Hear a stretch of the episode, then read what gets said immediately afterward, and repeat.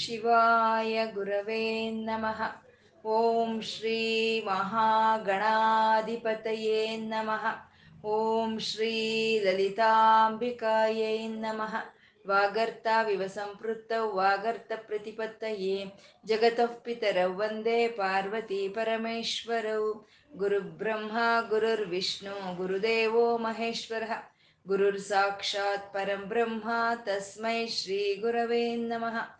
ವ್ಯಾಸಾಯ ವಿಷ್ಣುರೂಪಾಯ ವ್ಯಾಸರೂಪಾಯ ವಿಷ್ಣವೆ श्रुतिस्मृतिपुराणानाम् आलयं करुणालयं नमामि भगवत्पादशङ्करं लोकशङ्करम् अज्ञानां जाह्नवीतीर्थं विद्यातीर्थं विवेकिनां सर्वेषां सुखदं तीर्थं भारतीतीर्थमाश्रये शिवाय विष्णुरूपाय शिवरूपाय विष्णवे ಓಂ ನಮೋ ಭಗವತೆ ವಾಸುದೇವಾಯ ಶ್ರೀಮಾತ್ರೇ ನಮಃ ನಾಮ ರೂಪರಹಿತವಾದ ಚೈತನ್ಯವನ್ನು ನಾವು ವಿಷ್ಣು ಸಹಸ್ರನಾಮದಲ್ಲಿ ನಾರಾಯಣ ಬ್ರಹ್ಮ ಅಂತ ಉಪಾಸನೆ ಮಾಡ್ಕೊಳ್ತಾ ಇದ್ದೀವಿ. ಸಾವಿರ ನಾಮಗಳು ಒಬ್ಬನೇ ಆದಂಥ ಭಗವಂತಂದು ಸಾವಿರ ರೂಪಗಳು ಒಬ್ಬಂದೇ.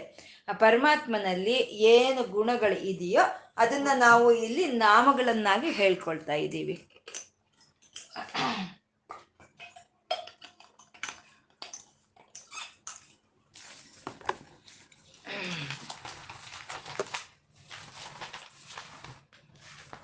ಪರಮಾತ್ಮ ಉದ್ಭವ ಅಂತಂದ್ರು. ಅಂದ್ರೆ ಅವನು ಅವನನ್ನು ಅವನು ಪ್ರಕಟಿಸ್ಕೊಂಡಿರೋ ಅಂತ ಪರಮಾತ್ಮನ ಅವನು ಉದ್ಭವ. ಅಂದ್ರೆ ಅವನು ಹೀಗೆ ಅವನನ್ನ ಅವನು ಪ್ರಕಟಿಸ್ಕೊಳ್ಳೋದಕ್ಕೆ ಅವನು ಅವನಿಗೆ ಯಾರು ಕಾರಣರಲ್ಲ. ಅವನು ಸ್ವಯಂಭೂ ಆಗಿ ಅವನಿಗೆ ಅವನು ಪ್ರಕಟಿಸ್ಕೊಂಡಿದ್ದಾನೆ ಅಂತ ಉದ್ಭವ ಅಂತಂದ್ರು. ಕ್ಷೋಭಣ ಅಂತ ಹೇಳೋದ್ರಲ್ಲಿ ಆ ಉದ್ಭವವಾಗಬೇಕು, ಆ ರೀತಿ ಅವನನ್ನು ಅವನು ಪ್ರಕಟಿಸ್ಕೋಬೇಕು ಅಂದರೆ ಅಲ್ಲಿ ಒಂದು ಚಲನ ಅನ್ನೋದು ಇರಬೇಕು, ಒಂದು ಕದಲಿಕೆ ಅನ್ನೋದು ಇರಬೇಕು. ಆ ಕದಲಿಕ ರೂಪದಲ್ಲಿನೂ, ಆ ಕದಲಿಕೆಯ ರೂಪದಲ್ಲಿನೂ ತಾನೇ ಇದ್ದಾನೆ ಅಂತ ಕ್ಷೋಭಣ ಅಂತ ಹೇಳಿದ್ರು. ದೇವ ಅಂತ ಹೇಳ್ತಾ ಇದ್ದಾರೆ. ದೇವ ಅನ್ನೋದು ಅನೇಕವಾದ ಅರ್ಥಗಳನ್ನ ನಾವು ಹೇಳ್ಕೊಂಡಿದ್ದೀವಿ. ವಾಸುದೇವ ನಾಮದಲ್ಲಿ ದೇವ ಅಂದರೆ ಸೃಷ್ಟಿ, ಸ್ಥಿತಿ, ಲಯ ಕಾರ್ಯಗಳನ್ನು ಯಾರು ಮಾಡ್ತಾ ಇದ್ದಾನೋ, ಯಾರಾದರೆ ಸ್ವಯಂಭೂನೋ, ಯಾರಾದರೆ ಎಲ್ಲ ಪ್ರಾಣಿಗಳು ಅಲ್ಲಿ ಅಂತರ್ಯಾಮಿಯಾಗಿ ಯಾರು ವ್ಯಾಪಿಸ್ಕೊಂಡಿದ್ದಾನೋ, ಯಾರನ್ನ ಋಷಿಮುನಿಗಳು ವೇದಗಳು ಹೊಗಳ್ತಾ ಇದೆಯೋ, ಈ ರೀತಿ ಅನೇಕವಾದ ಅರ್ಥಗಳಿದೆ ದೇವ ಶಬ್ದಕ್ಕೆ. ಇಲ್ಲಿ ದೇವ ಅಂದರೆ ಕ್ರೀಡಿಸೋ ಅಂತ ಅವನು ದೇವನು ಅಂತ.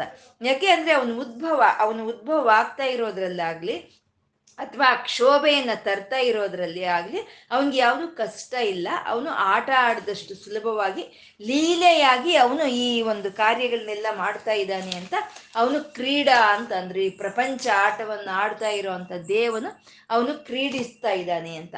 ಹಾಗೆ ಉದ್ಭವನಾಗಿ ತನ್ನಂತಾನು ಪ್ರಕಟಿಸ್ಕೊಂಡು ಈ ಪ್ರಪಂಚದ ಒಂದು ಆಟವನ್ನು ಆಡ್ತಾ ಇರೋವಂಥ ಪರಮಾತ್ಮ ಅವನು ಶ್ರೀಗರ್ಭ ಅಂತಂದ್ರು ಶ್ರೀ ಗರ್ಭ ಅಂತಂದ್ರೆ ಆ ಗರ್ಭದಲ್ಲಿ ಗರ್ಭದಲ್ಲಿ ಒಂದು ಮಗು ತಯಾರಾಗುತ್ತೆ. ಹೀಗೆ ಶ್ರೀಗರ್ಭ ಅಂದ್ರೆ ಪರಮಾತ್ಮನ ಗರ್ಭದಲ್ಲಿ ಶ್ರೀ ತಯಾರಾಗ್ತಾ ಇದೆ. ಶ್ರೀ ಅಂದ್ರೆ ಚೈತನ್ಯ, ಶೋಭೆ. ಈ ಪ್ರಪಂಚಕ್ಕೆ ಬೇಕಾಗಿರುವಂತ ಸಂಪತ್ತುಗಳೆಲ್ಲ ಎಲ್ಲಿ ಉತ್ಪನ್ನವಾಗ್ತಾ ಇದೆಯೋ ಅದೇ ಅವನ ಗರ್ಭ. ಅದು ಶ್ರೀ ಗರ್ಭ ಅಂತ ಹೇಳಿದ್ರು. ಪರಮೇಶ್ವರ ಅಂತಂದ್ರು ಉತ್ಕೃಷ್ಟವಾದಂಥ ಶೋಭೆಯನ್ನ ಯಾರು ಹೊಂದಿದಾರೋ ಅವನು ಪರಮೇಶ್ವರನು ಅಂತ. ಅಂದ್ರೆ ಒಂದು ಎಲ್ಲ ಐಶ್ವರ್ಯಗಳನ್ನು ಹೊಂದಿರೋ ಅವನು ಈಶ್ವರನು, ಆ ಐಶ್ವರ್ಯಗಳೊಂದಿಗೆ ಎಲ್ಲವನ್ನು ಶಾಸಿಸ್ತಾ ಇರೋವಂಥ ಪರಮಾತ್ಮನು ಅವನೇ ಪರಮೇಶ್ವರನು ಅಂತ. ಅಂದ್ರೆ ಇವಾಗ ಸೂರ್ಯನ ಕಿರಣಗಳು ಭೂಮಿಯನ್ನ ಶಾಸಿಸ್ತಾ ಇದೆ. ಈ ಮನುಷ್ಯರಲ್ಲಿ ಆಗ್ಬೋದು ಯಾವುದೇ ಪ್ರಾಣಿ, ಜೀವಿಗಳ ಒಂದು ಒಳಗೆ ಇರುವಂತ ಆತ್ಮ ಚೈತನ್ಯ ಆ ಜೀವಿಯ ಶರೀರವನ್ನ, ಆ ಪರಿಪಾಲನೆ ಮಾಡುತ್ತೆ. ಹಾಗೆ ಸೂರ್ಯನ ರೂಪದಲ್ಲಿ, ಆ ಜೀವ ಜೀವ ಚೈತನ್ಯದ ರೂಪದಲ್ಲಿ ಎಲ್ಲರನ್ನು ಪರಿಪಾಲನೆ ಮಾಡ್ತಾ ಇರೋವಂಥ ಅವನೇ ಪರಮೇಶ್ವರನು ಅಂತ. ನಿಜಕ್ಕೂ ನಮ್ಮನ್ನ ಆಳೋದು ನಮ್ಮಲ್ಲಿರೋ ಪ್ರಾಣಶಕ್ತಿ. ಈ ಕಾಲ ಎರಡು ಆಳುತ್ತೆ. ಹಾಗೆ ಈ ಪ್ರಾಣಶಕ್ತಿ ಈ ಕಾಲದ ರೂಪದಲ್ಲಿ ಇರೋ ಅಂತವನೇ ಅವನೇ ಪರಮೇಶ್ವರ ಅಂತ ಹೇಳ್ತಾ ಅವನು ಕರಣಂ ಅಂತ ಅಂದ್ರು. ಅಂದ್ರೆ ಈ ಪ್ರಪಂಚವನ್ನ ಈ ರೀತಿ ಅವನು ಪ್ರಕಟಿಸಿದಾನೆ. ಪ್ರಕಟಿಸಿ ಈ ಪ್ರಪಂಚ ಯಜ್ಞವನ್ನು ಮಾಡ್ತಾ ಇದ್ದಾನೆ. ಈ ಪ್ರಪಂಚ ಯಜ್ಞ ಮಾಡೋದಕ್ಕೆ ಬೇಕಾಗಿರುವಂತ ಕರಣಂ ಅವನು ಅಂದ್ರೆ ಅಂದ್ರೆ ಉಪಕರಣಗಳು. ಈ ಪ್ರಪಂಚಕ್ಕೆ ಏನೇನು ಉಪಕರಣಗಳು ಬೇಕೋ ಆ ಉಪಕರಣಗಳ ರೂಪದಲ್ಲಿ ತಾನೇ ಇದ್ದಾನೆ ಅಂತ ಕರಣಂ ಅಂತ ಹೇಳಿದ್ರು. ಎಲ್ಲದಕ್ಕಿಂತ ಪ್ರಪ್ರಥಮವಾದವಂತ ಕರ್ಣ ಅಂತಂದ್ರೆ ಅದೇ ಮನಸ್ಸು ಅಂತ ಹೇಳ್ತೀವಿ ಅದನ್ನೇ ಅಂತಃಕರಣ ಅಂತ ಹೇಳೋದು. ಯಾಕೆಂದ್ರೆ ಯಾವುದಾದ್ರೂ ಒಂದು ಕೆಲಸ ಆಗಬೇಕು ಅಂದ್ರೆ ಅದು ನಮ್ಮ ಮನಸ್ಸಿನಲ್ಲೇ ಆ ಭಾವನೆ ಅನ್ನೋದು ಬರುತ್ತೆ. ಅಂದ್ರೆ ಮನಸ್ಸಿನಲ್ಲಿ ಬಂದಿದ್ದೇ ಕಾರ್ಯರೂಪಕ್ಕೂ ಬರುತ್ತೆ. ಹಾಗಾಗಿ ಈ ಮನಸ್ಸೇ ಪ್ರಪ್ರಥಮವಾದ ಅಂತಃಕರಣ, ಕರಣ ಇದು ಅಂತ. ಈ ಮನಸ್ಸಿನಲ್ಲಿ ಬಂದಿದ್ದನ್ನ ನೆರವೇರಿಸ್ಕೊಡೋ ಅಂತವೇ ಈ ಕೈ ಕಾಲು, ಕಿವಿ ನೇತ್ರಗಳು ಅನ್ನೋ ಈ ಉಪಕರಣಗಳು ಅಂತ. ಅಂತೆ ಈ ಪಂಚಭೂತಗಳು, ಪಂಚೇಂದ್ರಿಯಗಳು, ಪಂಚಕರ್ಮೇಂದ್ರಿಯಗಳ ರೂಪದಲ್ಲಿ ಪ್ರಪಂಚವನ್ನು ನಡೆಸ್ತಾ ಇರುವಂತ ಪರಮಾತ್ಮ ಕರಣಂ ಅಂದ್ರೆ ಕಾರ್ಯವು ಅವನೇ. ಆ ಕಾರ್ಯಕ್ಕೆ ಬಳಕೆ ಆಗ್ತಾ ಇರೋವಂಥ ಎಲ್ಲ ಉಪಕರಣಗಳೆಲ್ಲ ಒಂದು ರೂಪದಲ್ಲಿ ಇರೋವನು ಅವನೇ ಅಂತ ಹೇಳ್ತಾ ಕಾರಣಂ ಅಂತ, ಕರಣಂ ಅಂತ ಹೇಳಿದ್ರು. ಈ ಕರ, ಈ ಉಪಕರಣಗಳೆಲ್ಲ ಈ ರೀತಿ ಕೆಲಸ ಮಾಡಬೇಕು ಅಂದ್ರೆ ಅದಕ್ಕೆ ಏನಪ್ಪ ಕಾರಣ ಅಂತಂದ್ರೆ ಕಾರಣಂ, ಅವನೇ ಕಾರಣ ಅಂತ. ನಮ್ಮಲ್ಲಿ ಸಾಮಾನ್ಯ ಉಪಕರಣಗಳು ಕೆಲಸ ಮಾಡಬೇಕು ಅಂದ್ರೆ ಎಲೆಕ್ಟ್ರಿಕ್ ಸ್ವಿಚ್ ಆನ್ ಮಾಡಿದ್ರೆ ಕಾರಣ, ಇದಾಗುತ್ತೆ. ಆದ್ರೆ ಪರಮಾತ್ಮ ಅವನು ಈ ಪ್ರಪಂಚದಲ್ಲಿ ಹೂಡಿರೋ ಅಂತ ಉಪಕರಣಗಳಿಗೆಲ್ಲ ಕೆಲಸ ಮಾಡೋದಕ್ಕೆ ಅವನೇ ಕಾರಣವಾಗಿದ್ದಾನೆ ಅಂತ ಕರಣಂ ಕಾರಣಂ ಅಂದರು. ಈ ಕಾರಣ ಒಂದಿದ್ರೆ ಆಗಲ್ಲ, ಅಥವಾ ಉಪಕರಣಗಳು ಒಂದಿದ್ರೆ ಆಗಲ್ಲ, ಆ ಮಾಡೋ ಅಂತವ್ರು ಒಬ್ರು ಇರಬೇಕು. ಅದೇ ಕರ್ತ ಅಂತ ಹೇಳಿದ್ರು, ಪರಮಾತ್ಮ ಕರ್ತ. ಕಾರ್ಯನೂ ಅವನೇ, ಕಾರಣವೂ ಅವನೇ, ಕರ್ತನು ಅವನೇ ಅಂತ ಅವನೇ ಕರ್ತ, ಅವನೇ ಅವನ ಸ್ವಇಚ್ಛೆಯಿಂದ ಇದನ್ನೆಲ್ಲ ಮಾಡ್ತಾ ಅಂತ. ಮತ್ತೆ ವಿಕರ್ತ ಅಂತಂದ್ರು. ವಿಕರ್ತ ಅಂದ್ರೆ ವಿಲಕ್ಷಣವಾಗಿ ಈ ಪ್ರಪಂಚವನ್ನ, ಈ ಪ್ರಪಂಚ ಕಾರ್ಯವನ್ನ ನಡೆಸ್ಕೊಂಡು ಹೋಗ್ತಾ ಇರೋವಂಥ ನಾರಾಯಣನು ಅವನು ವಿಕರ್ತ ಅಂತ ಹೇಳಿದ್ರು. ಯಾಕಂದ್ರೆ ವಿಕರ್ತ ಅಂದ್ರೆ ಇನ್ಯಾರು ಈ ರೀತಿ ಮಾಡಕ್ ಸಾಧ್ಯ ಇಲ್ಲ. ಅವನು ಈ ಪ್ರಪಂಚವನ್ನ ಯಾವ ರೀತಿ ಸೃಷ್ಟಿ ಮಾಡಿ, ಯಾವ ರೀತಿ ನಡೆಸ್ಕೊಂಡು ಹೋಗ್ತಾ ಇದ್ದಾನೋ ಆ ರೀತಿ ನಾಡ್ ಮಾಡೋದಕ್ಕೆ ಇನ್ಯಾರಿಂದ ಸಾಧ್ಯವಿಲ್ದಲೇ ಇರೋ ರೀತಿ ಮಾಡಿರೋ ಅಂತ ಪರಮಾತ್ಮ ಅವನು ವಿಕರ್ತ ಅಂತ ಹೇಳಿದ್ರು. ವಿಕರ್ತ ಅಂದ್ರೆ ಬದಲಾವಣೆಯನ್ನು ತರುವಂತಹದ್ದು. ಅಂದ್ರೆ ಒಂದು ಮೊಗ್ಗು, ಒಂದು ಹೂವಾಗೋ ಅಂಥದ್ದು ಒಂದು ಭೂಮಿ ಮೇಲೆ ಬಿದ್ದಂಥ ಹನಿಗಳು ಒಂದು ನದಿಯಾಗಿ ಮಾರ್ಪಾಟಾಗಿ ಹರಿಯೋ ಅಂಥದ್ದನ್ನು ಅದು ವಿಕರ್ತ ಲಕ್ಷಣ ಅಂತ ಹೇಳ್ತಾರೆ. ಅವನು ಗಹನ ಅಂತ ಇದ್ದಾರೆ. ಗಹನ ಅಂದ್ರೆ ಗ್ರಹಿಸ್ಕೊಳ್ಳೋದಕ್ಕೆ ಸಾಧ್ಯ ಇಲ್ದಲೇ ಇರೋವಂಥ ತತ್ವ ಹೊಂದಿರೋವನು ಅವನು ಗಹನ ಅಂತ. ಸೂರ್ಯನಿಂದಾನೇ ನಾವೆಲ್ಲ ನೋಡಿದ್ರು ಸೂರ್ಯನ್ ನೋಡೋದಕ್ಕೆ ನಮ್ಮ ಕೈಲಾಗಲ್ಲ. ನಮ್ಮ ನೇತ್ರಗಳಿಂದಾನೇ ಎಲ್ಲ ನಾವು ನೋಡ್ತಾ ಇದ್ದೀವಿ, ಆದರೆ ನಮ್ಮ ನೇತ್ರವನ್ನು ನಾವು ನೋಡ್ಕೊಳ್ಳೋದಕ್ಕೆ ಸಾಧ್ಯ ಇಲ್ಲ. ಹಾಗೆ ಪರಮಾತ್ಮನಿಂದ ಈ ಪ್ರಪಂಚವೆಲ್ಲ ನಡೀತಾ ಇದ್ರು, ಈ ಪ್ರಕೃತಿ ನಡೀತಾ ಇದ್ರು, ಈ ಪ್ರಾಣಿಗಳೆಲ್ಲ ನಡೀತಾ ಇದ್ರು ಅವನನ್ನ ನೋಡ್ಕೊಳ್ಳೋಕ್ಕೆ ಅವನನ್ನ ಗ್ರಹಿಸ್ಕೊಳ್ಳೋಕ್ಕೆ ಸಾಧ್ಯವಾಗ್ದಲೇ ಇರೋ ಅಂಥದ್ದು ಅಂತ ಅವನ ಪರಮಾತ್ಮ ಗಹನಹ ಅಂತಂದ್ರು. ಯಾಕೆ ಗಹನಹ? ಅವನು ಯಾಕೆ ಗ್ರಹಿಸ್ಕೊಳ್ಳೋದಕ್ಕೆ ಆಗೋದಿಲ್ಲ ಅಂತಂದ್ರೆ ಅವನು ಗುಹ ಅಂತಂದ್ರೆ. ಅಂದ್ರೆ ಬಚ್ಚಿಟ್ಕೊಂಡಿರೋನು ಗುಹ ಅಂತ. ಈ ಒಂದು ಬೂದಿ ಮುಚ್ಕೊಂಡಿರೋ ಕೆಂಡದ ಹಾಗೆ ಅವನು ಬಚ್ಚಿಟ್ಕೊಂಡಿದ್ದಾನೆ. ಅವನು ಅಂತರ್ಮುಖವಾಗಿ ನೋ ಬಹಿರ್ಮುಖವಾಗಿ ನೋಡೋ ಅಂತ ದೃಷ್ಟಿಗೆ ಕಾಣಿಸ್ದಲೇ ಇರೋವಂಥ ಆತ್ಮ ಚೈತನ್ಯವೇ ಗುಹ ಅಂತ. ಗುಹ ಅಂದ್ರೆ ಹೃದಯವನ್ನೇ ಹೃದಯ ಗುಹೆ ಅಂತ ಹೇಳ್ತೀವಿ. ಆ ಹೃದಯ ಗುಹೆಯಲ್ಲಿ ಕಾಣಿಸ್ದಲೇ ಮಾಯೆಯಿಂದ ಮುಚ್ಚಿ ಹಾಕಿ ಎಲ್ಲರನ್ನೂ ತಾನು ಒಳಗೆ ವ್ಯಾಪಿಸ್ಕೊಂಡಿರುವಂಥ ನಾರಾಯಣನ ಚೈತನ್ಯವನ್ನ ಗುಹ ಅಂತ ಹೇಳಿದ್ರು. ಯಶೋದೆಗೆ ಆ ಕೃಷ್ಣನು ಬಾಯಲ್ಲಿ ಒಂದು ವಿಶ್ವವನ್ನೆಲ್ಲ ತೋರಿಸ್ತಾನೆ. ತೋರಿಸಿದ್ರು ಅದನ್ನ ಮತ್ತೆ ಬಚ್ಚಿಟ್ಬಿಡ್ತಾನೆ. ಅವನು ಯೋಗದ ಒಂದು ಮಾಯೆಯಿಂದ ಆ ಎಲ್ಲ ಯಶೋದ ಮರೆಯುವಾಗ ಮಾಡ್ತಾನೆ ಅವನು ಗುಹನು ಅಂತ. ಅಂದ್ರೆ ಗುಹ ಅಂತಂದ್ರೆ ಹೃದಯ. ಹೃದಯವೇ ಅವನ ಸ್ಥಾನ. ಆತ್ಮದ ಸ್ಥಾನ ಹೃದಯ ಅಂತ. ಹೃದಯದಲ್ಲಿ ಇರೋ ಅಂತ ಆ ಪರಮಾತ್ಮನ ಚೈತನ್ಯವನ್ನೇ ಗುಹ ಅಂತ ಕರೀತಾ ಇದ್ದಾರೆ. ಅಂತ ಗುಹ್ಯ ರೂಪನಾದ ನಾರಾಯಣನನ್ನ ಇಲ್ಲಿ ಮುಂದಿನ ಶ್ಲೋಕದಲ್ಲಿ ವಿವರಣೆ, ವಿವರಣೆಯಿಂದ ತಿಳಿಸ್ತಾ ಇರೋ ನಲವತ್ತೆರಡನೇ ಶ್ಲೋಕ ಹತ್ತು ನಾಮಗಳಿಂದ ಕೂಡಿದೆ. ವ್ಯವಸಾಯ ವ್ಯವಸ್ಥಾನ ಸಂಸ್ಥಾನೋ ಸ್ಥಾನದ ಧ್ರುವ ಪರರ್ದಿ ಪರಮ ಸ್ಪಷ್ಟ ತುಷ್ಟ ಪುಷ್ಟ ಶುಭೇಕ್ಷಣ ಅಂತ ಒಂದು ಹತ್ತು ನಾಮಗಳಿಂದ ಕೂಡಿದೆ. ವ್ಯವಸಾಯ ವ್ಯವಸ್ಥಾನ ಸಂಸ್ಥಾನ ಸ್ಥಾನದ ಧ್ರುವ ಪರರ್ದಿ ಪರಮಸ್ಪಷ್ಟ ತುಷ್ಟ ಪುಷ್ಟ ಶುಭೇಕ್ಷಣ ಅಂತ ಹತ್ತು ನಾಮಗಳಿಂದ ಕೂಡಿರುವಂಥದ್ದು ಪರಮಾತ್ಮ ವ್ಯವಸಾಯ ಅಂತ ಹೇಳ್ತಾ ಇದ್ದಾರೆ. ವ್ಯವಸಾಯ ಅಂತಂದ್ರೆ ಎಲ್ಲವೂ ಯಾವುದರಲ್ಲಿ ನಿಬದ್ಧನೆ ಆಗಿರುತ್ತೋ, ಎಲ್ಲವೂ ಯಾವುದನ್ನ ಆಧರಿಸ್ಕೊಂಡು ಇರುತ್ತೋ ಅದನ್ನ ವ್ಯವಸಾಯ ಅಂತ ಹೇಳೋದಂದ್ರೆ ಈ ಗುಹ್ಯ ರೂಪವಾದಂಥ ಪರಮಾತ್ಮನ ಚೈತನ್ಯವಲ್ಲೇ ಈ ಶರೀರ ಎಲ್ಲ ನಿಬದ್ಧನೆ ಆಗಿದೆ. ಈ ಶರೀರ ಆಧಾರ ಪಟ್ಕೊಂಡಿರೋ ರೀತಿ ಈ ವೃಕ್ಷದ ಮೂಲವೆಲ್ಲ ಬೀಜಗಳಲ್ಲಿ ಇರೋ ಅಂತ, ಇರೋ ರೀತಿಯಲ್ಲಿ ಎಲ್ಲ ಗ್ರಹ ನಕ್ಷತ್ರಗಳು ವಿಶ್ವಚಕ್ರವು ಯಾವುದನ್ನ ಆಧರಿಸ್ಕೊಂಡು ಯಾವುದನ್ನಲ್ಲಿ ನಿಬದ್ಧವಾಗಿ ಇದೆಯೋ ಅದನ್ನೇ ವ್ಯವಸಾಯ ಅಂತ ಕರೀತಾ ಇದ್ದಾರೆ. ಎಲ್ಲವೂ ತನ್ಗೆ ಆಧಾರವಾಗಿರುವಂಥ ನಾರಾಯಣನ ಚೈತನ್ಯವನ್ನ ವ್ಯವಸಾಯ ಅಂತ ಕರೀತಾ ಇದ್ದಾರೆ. ಒಬ್ಬ ರೈತ ಕೃಷಿ ಮಾಡ್ತಾನೆ. ಆ ರೈತ ಕೃಷಿ ಮಾಡೋ ಅಂಥದ್ದನ್ನ ವ್ಯವಸಾಯ ಅಂತ ಕರೀತಾರೆ. ಯಾಕೆ ಅಂದರೆ ಆ ಕೃಷಿ ಮೇಲೆ ರೈತನೊಬ್ಬನೇ ಆಧರಿಸ್ಕೊಂಡಿಲ್ಲ. ಆ ಕೃಷಿ ಮೇಲೆ ಬೇರೆ ವೃತ್ತಿಯವರು ಅಂದರೆ ಒಬ್ಬ ಕುಂಬಾರನಾಗ್ಬೋದು, ಒಬ್ಬ ಬಡಿಗೆ ಕೆಲಸ ಮಾಡೋವನಾಗ್ಬೋದು, ಅಥವಾ ಇವತ್ತಿನ ಒಂದು ಡಾಕ್ಟರ್ ಆಗ್ಬೋದು ಇಂಜಿನಿಯರ್ ಆಗ್ಬೋದು ಸಾಫ್ಟ್ವೇರೋ ಹಾರ್ಡ್ವೇರೋ ಯಾವುದಾದ್ರೂ ಸರಿ ಎಲ್ಲರೂ ಆ ಕೃಷಿ ಮೇಲೆ ಆಧಾರ ಆಧಾರ ಪಟ್ಟಿರ್ತಾರೆ ಪ್ರತ್ಯಕ್ಷವಾದರೂ ಸರಿ, ಪರೋಕ್ಷವಾದರೂ ಸರಿ ಆ ಕೃಷಿ ಮೇಲೆ ಆಧಾರ ಪಟ್ಟಿರ್ತಾರೆ ಹಾಗೆ ಎಲ್ಲರೂ ಆಧಾರ ಪಟ್ಕೊಳ್ಳೋ ಅಂಥ ಕೃಷಿಯನ್ನ ವ್ಯವಸಾಯ ಅಂತ ಕರೆದ್ರು. ಹಾಗೆ ಪರಮಾತ್ಮ ಸಮಸ್ತ ಪ್ರಕೃತಿಗೆ ಪ್ರಾಣಿಗಳಿಗೆ ಆಧಾರವಾಗಿರುವಂಥ ಪರಮಾತ್ಮನನ್ನ ವ್ಯವಸಾಯ ಅಂತ ಕರೆದ್ರು. ಮತ್ತೆ ವ್ಯವಸಾಯ ಅಂತ ಅಂದ್ರೆ ಒಂದು ಪ್ರಯತ್ನವನ್ನ ವ್ಯವಸಾಯ ಅಂತ ಹೇಳ್ತೀವಿ, ಪ್ರಯತ್ನವನ್ನ. ಈ ಪ್ರಪಂಚದಲ್ಲಿ, ಈ ವಿಶ್ವದಲ್ಲಿ ಪ್ರತಿಯೊಂದು ಜೀವಿ ಯಾವುದೋ ಒಂದಕ್ಕಾಗಿ ಪ್ರಯತ್ನ ಪಡ್ತಾನೆ ಇರುತ್ತೆ, ಪ್ರಯತ್ನ ಪಡ್ತಾನೆ ಇರುತ್ತೆ. ಆ ಪ್ರಯತ್ನ ರೂಪ ಚೈತನ್ಯವನ್ನೇ ವ್ಯವಸಾಯ ಅಂತ ಕರೆಯೋದು. ವ್ಯವಸಾಯವನ್ನು ಏಮಂತ ಏನಂತೀವಿ ನಾವು ಇಂಗ್ಲೀಷ್ನಲ್ಲಿ ಫಾರ್ಮಿಂಗ್ ಅಂತ ಹೇಳ್ತೀವಿ. ಯಾವುದಾದ್ರೂ ಒಬ್ಬ ಕ್ರಿಕೆಟರು ಒಳ್ಳೆಯ ಒಂದು ಇದರಲ್ಲಿದ್ದರೆ ಅವನು ಫಾರಮ್ಮಲ್ಲಿ ಇದ್ದಾನೆ ಅಂತ ಹೇಳ್ತೀವಿ. ಇಲ್ಲ ಅಂತಂದ್ರೆ ಅಯ್ಯೋ ಅವನು ಔಟ್ ಆಫ್ ಫಾರಮ್ ಅಂತ ಹೇಳ್ತೀವಿ. ಅಂದ್ರೆ ಅವನು ಒಳ್ಳೆಯ ಪ್ರಯತ್ನದಲ್ಲಿ ಇದ್ದಾನೆ ಅಂತಂದರೆ ಒಳ್ಳೆಯ ಪ್ರಯತ್ನಕ್ಕೆ ವ್ಯವಸಾಯ ಅಂತ ಕರೆಯೋ ಅಂತದ್ದು ಪರಮಾತ್ಮ ಯಾವುದರಲ್ಲಿ ಎಲ್ಲವೂ ಆಧಾರ ಪಟ್ಕೊಂಡಿದೆಯೋ ಅದು ವ್ಯವಸಾಯ.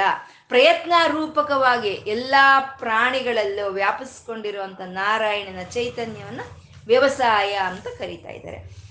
ಕೇವಲ ಜ್ಞಾನ ಸ್ವರೂಪನು ಅವನು ಆ ಕೇವಲಾತ್ಮಕ ಜ್ಞಾನವನ್ನೇ ಸಂಬಿತ್ ಅಂತ ಕರೀತಾರೆ. ಅದೇ ಗುಹ್ಯ ಸ್ವರೂಪ ಅಂತ ಹೇಳೋದು. ಅದು ಗುಹ್ಯವಾಗಿ ಎಲ್ಲರ ಹೃದಯದಲ್ಲಿ ಇರೋ ಅಂತ ಆ ಚೈತನ್ಯ, ಆ ಜ್ಞಾನ ಸ್ವರೂಪವೇ ನಾರಾಯಣ ಪರಬ್ರಹ್ಮ ಅಂತ ಹೇಳೋವಂಥದ್ದು ಅಂದರೆ ಅಂಥ ಜ್ಞಾನ ಸ್ವರೂಪನಾದಂಥ ನಾರಾಯಣನು ತನ್ನ ಜ್ಞಾನದಲ್ಲಿ ತಾನು ಇರ್ತಾ ಎಲ್ಲವನ್ನು ಜೋಡಿಸಿ ಇಟ್ಟಿದ್ದಾನೆ. ಯಾವ್ಯಾವ್ದನ್ನ ಎಲ್ಲೆಲ್ಲಿ ಇಡಬೇಕೋ ಅದು ಜೋಡಿಸಿ ಇಟ್ಟಿದ್ದಾನೆ.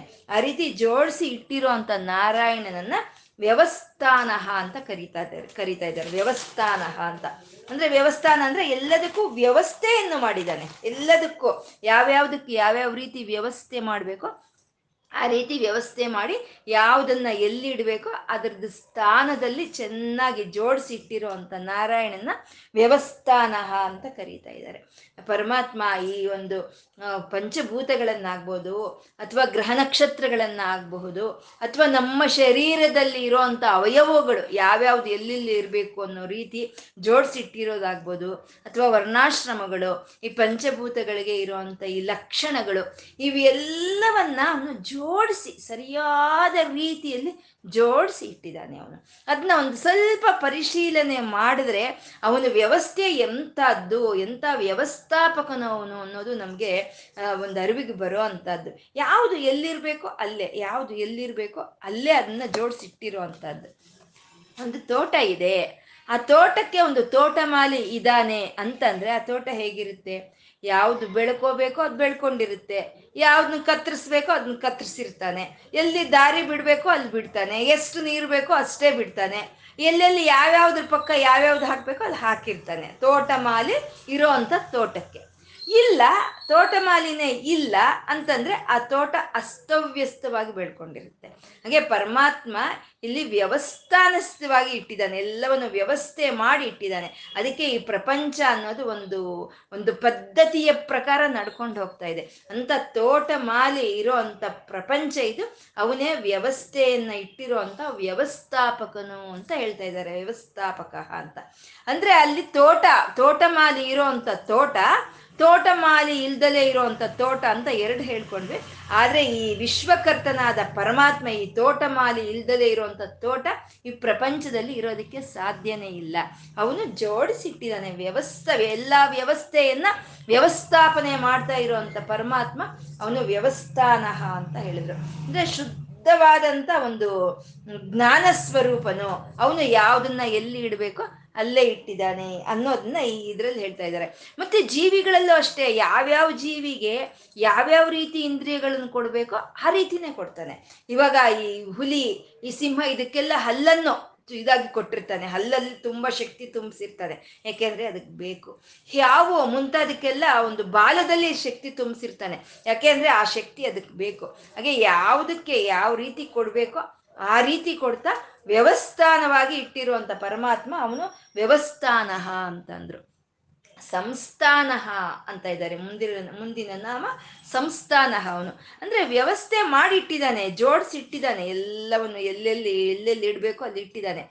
ಅದನ್ನ ಎಲ್ಲೋ ಇಟ್ಟಿಲ್ಲ, ತನ್ನ ಒಳಗೆ ಇಟ್ಕೊಂಡಿದ್ದಾನೆ ಅಂತ ಸಂಸ್ಥಾನ ಅಂದ್ರು. ಅಂದ್ರೆ ಪ್ರತಿಯೊಂದು ಪ್ರಕೃತಿ ಆಗ್ಬೋದು, ಪ್ರಾಣಿಗಳಾಗ್ಬೋದು, ಅಥವಾ ಪಂಚಭೂತಗಳಾಗ್ಬೋದು ತನ್ನ ಸಂಸ್ಥಾನದಲ್ಲೇ ಇಟ್ಕೊಂಡಿದ್ದಾನೆ. ತನ್ನ ಸಂಸ್ಥಾನದಲ್ಲಿ, ತನ್ನ ಒಳಗೆ ಅದನ್ನೆಲ್ಲ ಜೋಡಿಸಿ ಇಟ್ಕೊಂಡಿದ್ದಾನೆ. ಹಾಗೆ ಜೋಡಿಸಿ ಇಟ್ಕೊಂಡಿರೋದೇ ಅಲ್ಲ, ಅವನು ಸೃಷ್ಟಿಕ, ಒಂದು ಸೃಷ್ಟಿ ಕಾರ್ಯದಲ್ಲ, ಅದನ್ನೆಲ್ಲ ಹಾಗೆ ವ್ಯಕ್ತ ಮಾಡ್ತಾ ಇದ್ದಾನೆ. ವ್ಯಕ್ತ ಮಾಡ್ತಾ ಇದ್ದಾನೆ. ಮತ್ತೆ ಲಯ ಕಾರ್ಯದಲ್ಲಿ ಅದನ್ನೆಲ್ಲ ತನ್ನ ಒಳಕ್ಕೆ ತಗೊಂಡು ಅದಕ್ಕೆಲ್ಲ ತನ್ನ ಸಂಸ್ಥಾನದಲ್ಲಿ ಒಂದು ಸ್ಥಾನವನ್ನು ಕೊಡ್ತಾ ಇದ್ದಾನೆ. ಅಂದ್ರೆ ಸೃಷ್ಟಿಗೆ ಪೂರ್ವವೇ ತನ್ನಲ್ಲೇ ಇತ್ತು, ತನ್ನ ಸಂಸ್ಥಾನದಲ್ಲೇ ಇತ್ತು ಪ್ರಪಂಚ ಎಲ್ಲಾನು. ಈ ಸೃಷ್ಟಿ ಬಂದ ಮೇಲೆ ಲಯ ಕಾರ್ಯದಲ್ಲಿ ಅವನ ಸಂಸ್ಥಾನದಲ್ಲೇ ಸ್ಥಾನವನ್ನು ಪಡ್ಕೊಳ್ತು ಅಂತ. ಹಾಗೆ ಅವನು ಸೃಷ್ಟಿ ಮಾಡೋವಾಗ ಏನ್ ಮಾಡ್ತಾನೆ? ಆ ಕ್ರಮದಲ್ಲಿ ಸೃಷ್ಟಿ ಮಾಡ್ತಾನೆ. ಒಂದು ಕ್ರಮದಿಂದ ಸೃಷ್ಟಿ ಮಾಡ್ತಾನೆ. ಅವನು ಸೃಷ್ಟಿ ಮಾಡೋವಾಗ ಭೂಮಿಯನ್ನ ಮೊದಲು ಸೃಷ್ಟಿ ಮಾಡಲ್ಲ. ಆಕಾಶವನ್ನು ಸೃಷ್ಟಿ ಮಾಡ್ತಾನೆ. ಯಾಕೆಂದ್ರೆ ಆಕಾಶದಲ್ಲೇ ಭೂಮಿ ಇರೋದು. ಹಾಗಾಗಿ ಮೊದಲು ಆಕಾಶವನ್ನು ಮಾಡ್ತಾನೆ. ಹಾಗೆ ಅದು ತಗೊಳ್ಳೋವಾಗ್ಲೂ ಅಷ್ಟೇ ಅದೇ ಕ್ರಮದಲ್ಲೇ ತಗೊಳ್ತಾನೆ. ಮೊದಲೇ ಆಕಾಶವನ್ನು ತಗೊಳ್ಳೋದಿಲ್ಲ, ಆ ಭೂಮಿಯನ್ನು ತಗೊಳ್ತಾನೆ. ಮೊದಲು ಹಾಗೆ ಆ ಒಂದು ಕ್ರಮದಲ್ಲಿ ತಗೊಳ್ತಾನೆ. ಅಂದ್ರೆ ಇವಾಗ ನಾವು ಒಂದು ಬಿಲ್ಡಿಂಗ್ ಕಟ್ಟಿದ್ದೀವಿ ಆ ಕಟ್ಟಿರೋ ಬಿಲ್ಡಿಂಗ್ನ ಹೊಡಿಬೇಕು ಅಂತಂದ್ರೆ ಅದನ್ನೇನು ಫೌಂಡೇಶನ್ ಇಂದ ಹೊಡಿತಾರ ಮೇಲಿಂದ ಹೊಡಿತಾರೆ ಅದೇ ಕಟ್ಟಬೇಕು ಅಂದಾಗ ಮೊದಲು ಟಾಪ್ ಹಾಕ್ತಾರ? ಇಲ್ಲ, ಕೆಳಗಿಂದ ಕಟ್ಟುತ್ತಾರೆ. ಹಾಗೆ ಪರಮಾತ್ಮ ತನ್ನ ಸಂಸ್ಥಾನದಲ್ಲಿ, ತನ್ನ ಹೊಟ್ಟೆಯಲ್ಲಿ ಎಲ್ಲಕ್ಕೂ ಜಾಗ ಕೊಡ್ತಾ, ತಾನು ಅದೇ ಕ್ರಮದಲ್ಲಿ ಎಲ್ಲವನ್ನು ಸೃಷ್ಟಿ ಮಾಡ್ತಾ, ಮತ್ತೆ ಲಯ ಕಾರ್ಯವನ್ನು ಆ ರೀತಿ ಮಾಡ್ಕೊಳ್ತಾ ಇರೋನು ಸಂಸ್ಥಾನನು ಅಂತ. ಇವಾಗ ಹೊಟ್ಟೆಯಲ್ಲಿ ಮಗು ಇದೆ. ಅದು ಅದು ಜನ್ಮ ಪಡ್ಕೊಂಡು ಅದು ಬರಬೇಕು, ಪ್ರಸವವಾಗಿ ಅದು ಬರಬೇಕು ಅಂದಾಗ ಮೊಟ್ಟ ಮೊದಲು ಬರೋದು ಅದರ ತಲೆನೇ ಬರುತ್ತೆ, ಆಚೆ, ಆ ಮಗುವಿನ ತಲೆನೇ ಬರುತ್ತೆ. ಅಂದ್ರೆ ಆ ತಲೆ, ಅಂದ್ರೆ ಇದೇನ್ ಮಹಾ ವಿಷಯನ ಇದು? ತಲೆನೇ ಬರೋಕ್ಕಾಗೋದು? ಅದಕ್ಕೆ ತಲೆ ಬರುತ್ತೆ ಅಂತ ನಾವು ಹೇಳ್ತೀವಿ. ಆದ್ರೆ ಆ ತಲೆನೇ ಮೊದಲು ಬರೋ ಅಂತ ವ್ಯವಸ್ಥೆಯನ್ನ ಯಾರು ಇಟ್ಟಿದ್ದಾನೆ ಅಂದ್ರೆ ಈ ವ್ಯವಸ್ಥಾಪಕನಾದ ಸಂಸ್ಥಾನನ ಆ ವ್ಯವಸ್ಥೆಯನ್ನ ಇಟ್ಟಿದ್ದಾನೆ. ಆ ತಲೆನೇ ಆಚೆ ಮೊದಲು ಬರಬೇಕು ಅನ್ನೋಂಥದ್ದನ್ನ ಮತ್ತೆ ಅವನು ತಗೊಳ್ಳೋವಾಗ್ಲೂ ಅದನ್ನ ಅದೇ ರೀತಿಯಲ್ಲೇ ತಗೊಳ್ತಾನೆ, ಒಂದು ಕ್ರಮವಾಗೇ ತಗೊಳ್ತಾನೆ. ಅಂದ್ರೆ ಲಯ ಕಾರ್ಯದಲ್ಲಿ ಲಯ ಲಯ ಕಾರ್ಯ ಅಂತಂದ್ರೆ ಈ ಭೂಮಿ ಎಲ್ಲ ಜಲಪ್ರಳಯವಾಗೋದೇ ಲಯ ಕಾರ್ಯ ಅಂತ ಅಲ್ಲ. ಪ್ರತಿ ಒಬ್ಬ ಮನುಷ್ಯನಿಗೂ ಅವನ ಅಂತ್ಯಕಾಲ ಬಂದ್ರೆ ಅದೇ ಅವನಿಗೆ ಲಯ ಕಾರ್ಯ ಆಗುತ್ತೆ. ಪೂರ್ಣಾಯುಷ್ಯು ಪೂರ್ಣಾಯುಷು ಪಡ್ಕೊಂಡಂತ ಪುರುಷನು, ಅಂದ್ರೆ ಪುರುಷರು ಅಂದ್ರೆ ಸ್ತ್ರೀ, ಪುರುಷರು, ಎಲ್ಲರೂ ಮನುಷ್ಯರು ಅಂತ. ಪೂರ್ಣಾಯುಷು ಇರೋ ಅಂತ ಒಬ್ಬ ಮನುಷ್ಯನ ಅವನಿಗೆ ಅಂತ್ಯಕಾಲ ಬರೋದು ಅದೇ ಲಯ ಕಾರ್ಯ ಅಂತ ಹೇಳ್ತಾರೆ. ಆ ಅಂತ್ಯಕಾಲದಲ್ಲಿ ಮೊದಲು ಲಯವಾಗಿ ಹೋಗೋದು ಕಾರಣ ಅನ್ನೋದು. ಅಂದ್ರೆ ಯಾಕೆ ಯಾವ ಕಾರಣದಿಂದ ಆ ಮನುಷ್ಯ ಈ ಭೂಮಿ ಮೇಲೆ ಬಂದನೋ ಆ ಕಾರಣ ಅನ್ನೋದು ಅಲ್ಲಿಗೆ ಮುಗಿದು ಹೋಗುತ್ತೆ. ಆ ಕಾರಣ ಮುಗ್ದೋದ್ರೇನೆ ಆ ಮನುಷ್ಯನ ಒಂದು ಅಂತ್ಯ ಅನ್ನೋದು ಬರೋ ಅಂಥದ್ದು ಆ ಕಾರಣವನ್ನು ಮೊದಲು ತೆಗೆ ತಗೊಂಡು ಲಯ ಮಾಡ್ಕೊಂಡು ಬಿಡ್ತಾನೆ ಪರಮಾತ್ಮ. ಮತ್ತೆ ಈ ಸೂಕ್ಷ್ಮ ಶರೀರ ಅಂತೀವಿ ನಾವು, ಅಂದ್ರೆ ಭಾವನೆಗಳು ಹೋಗುತ್ತೆ. ಪೂರ್ಣಾಯುಷ್ ಇರೋವ್ರ ಕತೆ ನಾನು ಹೇಳೋದು. ಪೂರ್ಣಾಯುಷ್ ಇರೋವ್ರಿಗೆ ಲಯ ಕಾರ್ಯ ಬಂದಾಗ, ಅಂದ್ರೆ ಅವರಿಗೆ ಅಂತ್ಯಕಾಲ ಬಂದಾಗ ಆವಾಗ ಲರಿಗ್ ಭಾವನೆಗಳು ಹೊರಟೋಗುತ್ತೆ, ರಾಗದ್ವೇಷಗಳು ಹೊರಟೋಗುತ್ತೆ, ಯಾವುದ್ರ ಜೊತೆ ಬಂಧನವನ್ನು ಕಳ್ಚ್ಕೊಂಡಿರ್ತಾರೆ. ಅದೆಲ್ಲ ಸೂಕ್ಷ್ಮ ಶರೀರ ಅದು ಹೋಗುತ್ತೆ. ಅದು ಅದು ಹೋದ್ಮೇಲೆ ಈ ಪ್ರಜ್ಞೆ ಅನ್ನೋದು ಹೋಗುತ್ತೆ. ಈ ಪ್ರಾಜ್ಞಾ ರೂಪದ ಚೈತನ್ಯ ಅದು ಹೋಗುತ್ತೆ ಅಂತ ಹಾಗೆ ಕ್ರಮವಾಗಿ ತನ್ನ ಒಳಗೆ ಜೋಡಿಸಿ ಇಟ್ಕೊಂಡು, ಆ ಎಲ್ಲವಕ್ಕೂ ತನ್ನ ಜಾಗ ಕೊಡ್ತಾ ಮತ್ತೆ ಅದನ್ನ ಅದೇ ರೀತಿಯಲ್ಲಿ ತನ್ನ ಒಳಕ್ಕೆ ತಗೊಂಡು ಮತ್ತೆ ಅಲ್ಲಿ ತಾನು ತನ್ನೇ ಸ್ಥಾನವನ್ನು ಕೊಡುವಂತ ಪರಮಾತ್ಮನ ಚೈತನ್ಯವನ್ನೇ ಸಂಸ್ಥಾನ ಅಂತ ಹೇಳಿದ್ರು. ಸಂಸ್ಥಾನ, ಪರಮಾತ್ಮ, ವ್ಯವಸ್ಥಾನ. ಎಲ್ಲಕ್ಕೂ ವ್ಯವಸ್ಥೆಯನ್ನು ಕೊಟ್ಟಿದ್ದ ವ್ಯವಸ್ಥಿತವಾಗಿ ಎಲ್ಲವನ್ನು ಕೊಟ್ಟಿದ್ದಾನೆ. ಸಂಸ್ಥಾನ ಎಲ್ಲವನ್ನು ತನ್ನೇ ಜಾಗ ಕೊಟ್ಟಿದ್ದಾನೆ. ಈ ಸಂಸ್ಥಾನ ಅನ್ನೋ ನಾಮ ಸೃಷ್ಟಿಯನ್ನ ಲಯ ಕಾರ್ಯವನ್ನು ತೋರಿಸ್ತಾ ಇದೆ, ವ್ಯವಸ್ಥಾನ ಅನ್ನೋ ನಾಮ ಸ್ಥಿತಿ ಕಾರ್ಯವನ್ನು ತೋರಿಸ್ತಾ ಇರುವಂಥದ್ದು ಈ ಸಂಸ್ಥಾನ ಅನ್ನೋದು ಒಂದು ಸಮಸ್ತ ಇದಕ್ಕೂ ಒಂದು ಸಮಗ್ರವಾಗಿ, ಸಾಮೂಹಿಕವಾಗಿ ಹೇಳ್ತಾ ಇರೋವಂಥದ್ದು. ಸಾಮೂಹಿಕವಾಗಿ ಎಲ್ಲದಕ್ಕೂ ಜಾಗ ಕೊಟ್ಟಿರೋವನೇ ಅಲ್ಲ, ಅವನು ಪ್ರತ್ಯೇಕವಾಗಿನೂ, ಅಂದ್ರೆ ಇಂಡಿವಿಜುವಲ್ ಆಗಿನೂ ಸ್ಥಾನವನ್ನು ಕೊಡೋವನು ಅಂತ ಸ್ಥಾನದ ಅಂತ ಹೇಳ್ತಾ ಇದ್ದಾರೆ. ಮುಂದಿನ ನಾಮ ಸ್ಥಾನದ ಅಂತ. ಅಂದ್ರೆ ಪ್ರತಿಯೊಬ್ಬ ಮನುಷ್ಯರಿಗೂ ಅಥವಾ ಪ್ರತಿಯೊಬ್ಬ ಜೀವಿಗೂ ಅದರದೇ ಆದಂತ ಅರ್ಹತೆಯನ್ನ, ಅದ್ರ ಜ್ಞಾನವನ್ನ, ಅದ್ರ ಕೃಷಿಯನ್ನ, ಅದ್ರ ಭಕ್ತಿಯನ್ನ ಆಧರಿಸ್ಕೊಂಡು ಅವ್ರವ್ರಿಗೆ ಅವ್ರವ್ರಿಗೆ ಅವ್ರವ್ರಿಗೆ ಒಂದು ಸ್ಥಾನ ಅಂತ ಏರ್ಪಾಟ್ ಮಾಡಿರ್ತಾನೆ. ಪರಮಾತ್ಮ ಪ್ರತಿ ಒಬ್ಬರಿಗೂ ಒಂದೊಂದು ಸ್ಥಾನ ಅಂತ ಕೊಟ್ಟಿರ್ತಾನೆ ಅದು. ಕೊಟ್ಟ ಅಲ್ವಾ ಧ್ರುವನಿಗೆ? ದಿವ್ಯವಾದಂಥ ಸ್ಥಾನ ಕೊಟ್ಟ ಪರಮಾತ್ಮ ಅವನು ಅಂಥ ಸ್ಥಾನ ಕೊಟ್ಟ. ಅವನ ಅರ್ಹತೆಗೆ, ಅವನ ಭಕ್ತಿಗೆ ತಕ್ಕಂತೆ ಅವನಿಗೆ ಆ ಸ್ಥಾನವನ್ನು ಕೊಟ್ಟ. ಹಾಗೆ ಪರಮಾತ್ಮ ನಮ್ಮ ಭಕ್ತಿಗೆ, ನಮ್ಮ ಒಂದು ಕೃಷಿಗೆ, ನಮ್ಮ ಕರ್ಮಫಲಗಳಿಗೆ, ನಮ್ಮ ಅರ್ಹತೆಗೆ ತಕ್ಕಂತೆ ಒಂದು ಸ್ಥಾನವನ್ನು ಪ್ರತಿ ಒಬ್ಬರಿಗೆ ಕೊಡೋ ಅಂತ ಪರಮಾತ್ಮ ಅವನು ಸ್ಥಾನದ ಅಂತ ಹೇಳ್ತಾ ಇದ್ದಾರೆ. ಸ್ಥಾನ ಅಂತಂದ್ರೆ ನಾವು ಇವಾಗ ಎಲ್ಲಿ ನಿಂತ, ಇದೀವೋ ಅದೇ ಸ್ಥಾನ ಅಂತ ಹೇಳೋ ಅಂಥದ್ದು. ನಾವೆಲ್ಲಿ ನಿಂತಿದೀವೋ ಅದೇ ಸ್ಥಾನ ಅಂತ ಹೇಳೋದು. ಅಂದ್ರೆ ನಮ್ಮನ್ನು ನಿಲ್ಸ್ಕೊಳ್ಳೋ ಅಂತ ಶಕ್ತಿ ಆ ಸ್ಥಾನಕ್ಕೆ ಇರುತ್ತೆ. ಆ ಅದನ್ನೇ ಸ್ಥಾನ ಬಲ ಅಂತ ಕರೀತಾರೆ. ಸ್ಥಾನ ಬಲ ಅಂತ. ಹಾಗೆ ಸ್ಥಾನವನ್ನು ಕೊಟ್ಟು ಆ ಸ್ಥಾನಕ್ಕೆ ಬಲವನ್ನು ಕೊಡೋ ಅಂತ ಪರಮಾತ್ಮನೇ ಅವನೇ ಸ್ಥಾನದ ಅಂತ ಹೇಳಿದ್ರು. ಒಂದು ಆಕಾಶದಿಂದ ಹಿಡಿದು ಒಂದು ಭೂಮಿಯಿಂದ ವರೆಗೂ ಪ್ರತಿಯೊಂದು ಪ್ರಾಣಿಗೂ ಪ್ರತಿಯೊಂದು ಪ್ರಕೃತಿಗೂ ಅದು ತಾನು ಎಲ್ಲಿ ಇರಬೇಕು ಅಂತ ಒಂದು ಸ್ಥಾನವನ್ನು ನಿಗದಿ ಮಾಡಿರ್ತಾನೆ, ಪರಮಾತ್ಮ ಅದು ನಿಗದಿ ಮಾಡಿರ್ತಾನೆ. ಸಮುದ್ರದ ಸ್ಥಾನ ಸಮುದ್ರಕ್ಕೆ, ನದಿಯ ಸ್ಥಾನ ನದಿಗೆ ಇರುತ್ತೆ. ನದಿ ಯಾವಾಗಲೂ ಎತ್ತರ ಪ್ರದೇಶದಲ್ಲಿ ಹುಟ್ಟಿ ತಗ್ಗು ಪ್ರದೇಶಗಳೇ ಹರಿದು ಬರಬೇಕು. ಆ ಸಮುದ್ರ ತಗ್ಗು ಪ್ರದೇಶದಲ್ಲಿ ಶೇಖರಣೆ ಆಗಿ ತಗ್ಗು ಪ್ರದೇಶದಲ್ಲಿ ಇರಬೇಕು. ಅದ್ರ ಸ್ಥಾನ ಕರೆಕ್ಟಾಗಿ ಅದ್ರ ಸ್ಥಾನ ಅದಕ್ಕೆ ಸ್ಪಷ್ಟವಾಗಿ ಕೊಟ್ಬಿಟ್ಟಿದ್ದಾನೆ ಪರಮಾತ್ಮ. ಅದೇನಾದರೂ ಅದಲ್ ಬದಲಾಗಿ ಸೇಕರಣೆ ಆಗಿರುವಂತ ನೀರಿರೋ ಸಮುದ್ರ ಎತ್ತರದಲ್ಲಿ ಇದ್ದಿದ್ರೆ ಆ ನೀರಿನಿಂದ ಎಲ್ಲ ಪ್ರಳಯವಾಗಿ ಹೋಗ್ತಾ ಇತ್ತು. ಮತ್ತೆ ಎಲ್ಲದಕ್ಕೂ ನೀರನ್ನು ಕೊಡೋ ಅಂತ ನದಿ ತಗ್ಗು ಪ್ರದೇಶದಲ್ಲಿ ಇದ್ರೆ ಅದು ಯಾವುದಕ್ಕೂ ನೀರು ಕೊಡೋದಕ್ಕೆ ಸಾಧ್ಯ ಆಗ್ತಾ ಇರಲಿಲ್ಲ ಅಲ್ವಾ? ಹೀಗೆ ಈ ನದಿ ಅನ್ನೋದು ಓವರ್ ಟ್ಯಾಂಕ್ ಇದ್ದಾಗೆ. ನಮ್ಮ ಮೇಲ್ಗಡೆ ಇರುವಂತ ಟ್ಯಾಂಕ್ನಿಂದ ನೀರು ಯಾವ ರೀತಿ ಹರಿಯುತ್ತೋ ಅದು ನದಿ ಅನ್ನೋದು ಆಗಿರಾಗೆ ನಮ್ಮ ಮನೆಯಲ್ಲಿರುವಂಥ ಸಂಪು ಅನ್ನೋದು ಸಮುದ್ರ ಇದ್ದಾಗೆ. ಬಂದಂಥ ನೀರನ್ನು ಸೇಕರಣೆ ಮಾಡ್ಕೊಳ್ಳೋ ಅಂಥದ್ದು. ಆ ಸ್ಥಾನವನ್ನು ತೋರಿಸಿದ್ದಾನೆ ಪರಮಾತ್ಮ ಅದರ ಸ್ಥಾನವನ್ನು. ಅದಕ್ಕೆ ಇದ್ರ ಸ್ಥಾನವನ್ನು ಇದಕ್ಕೆ ತೋರಿಸಿದ್ದಾನೆ. ಹಾಗೆ ನಮ್ಮ ಶರೀರದಲ್ಲಿ ಪಾದಗಳು ಕೆಳಗೆ ಇದೆ. ನೇತ್ರಗಳು ಮೇಲೆ ಇದೆ.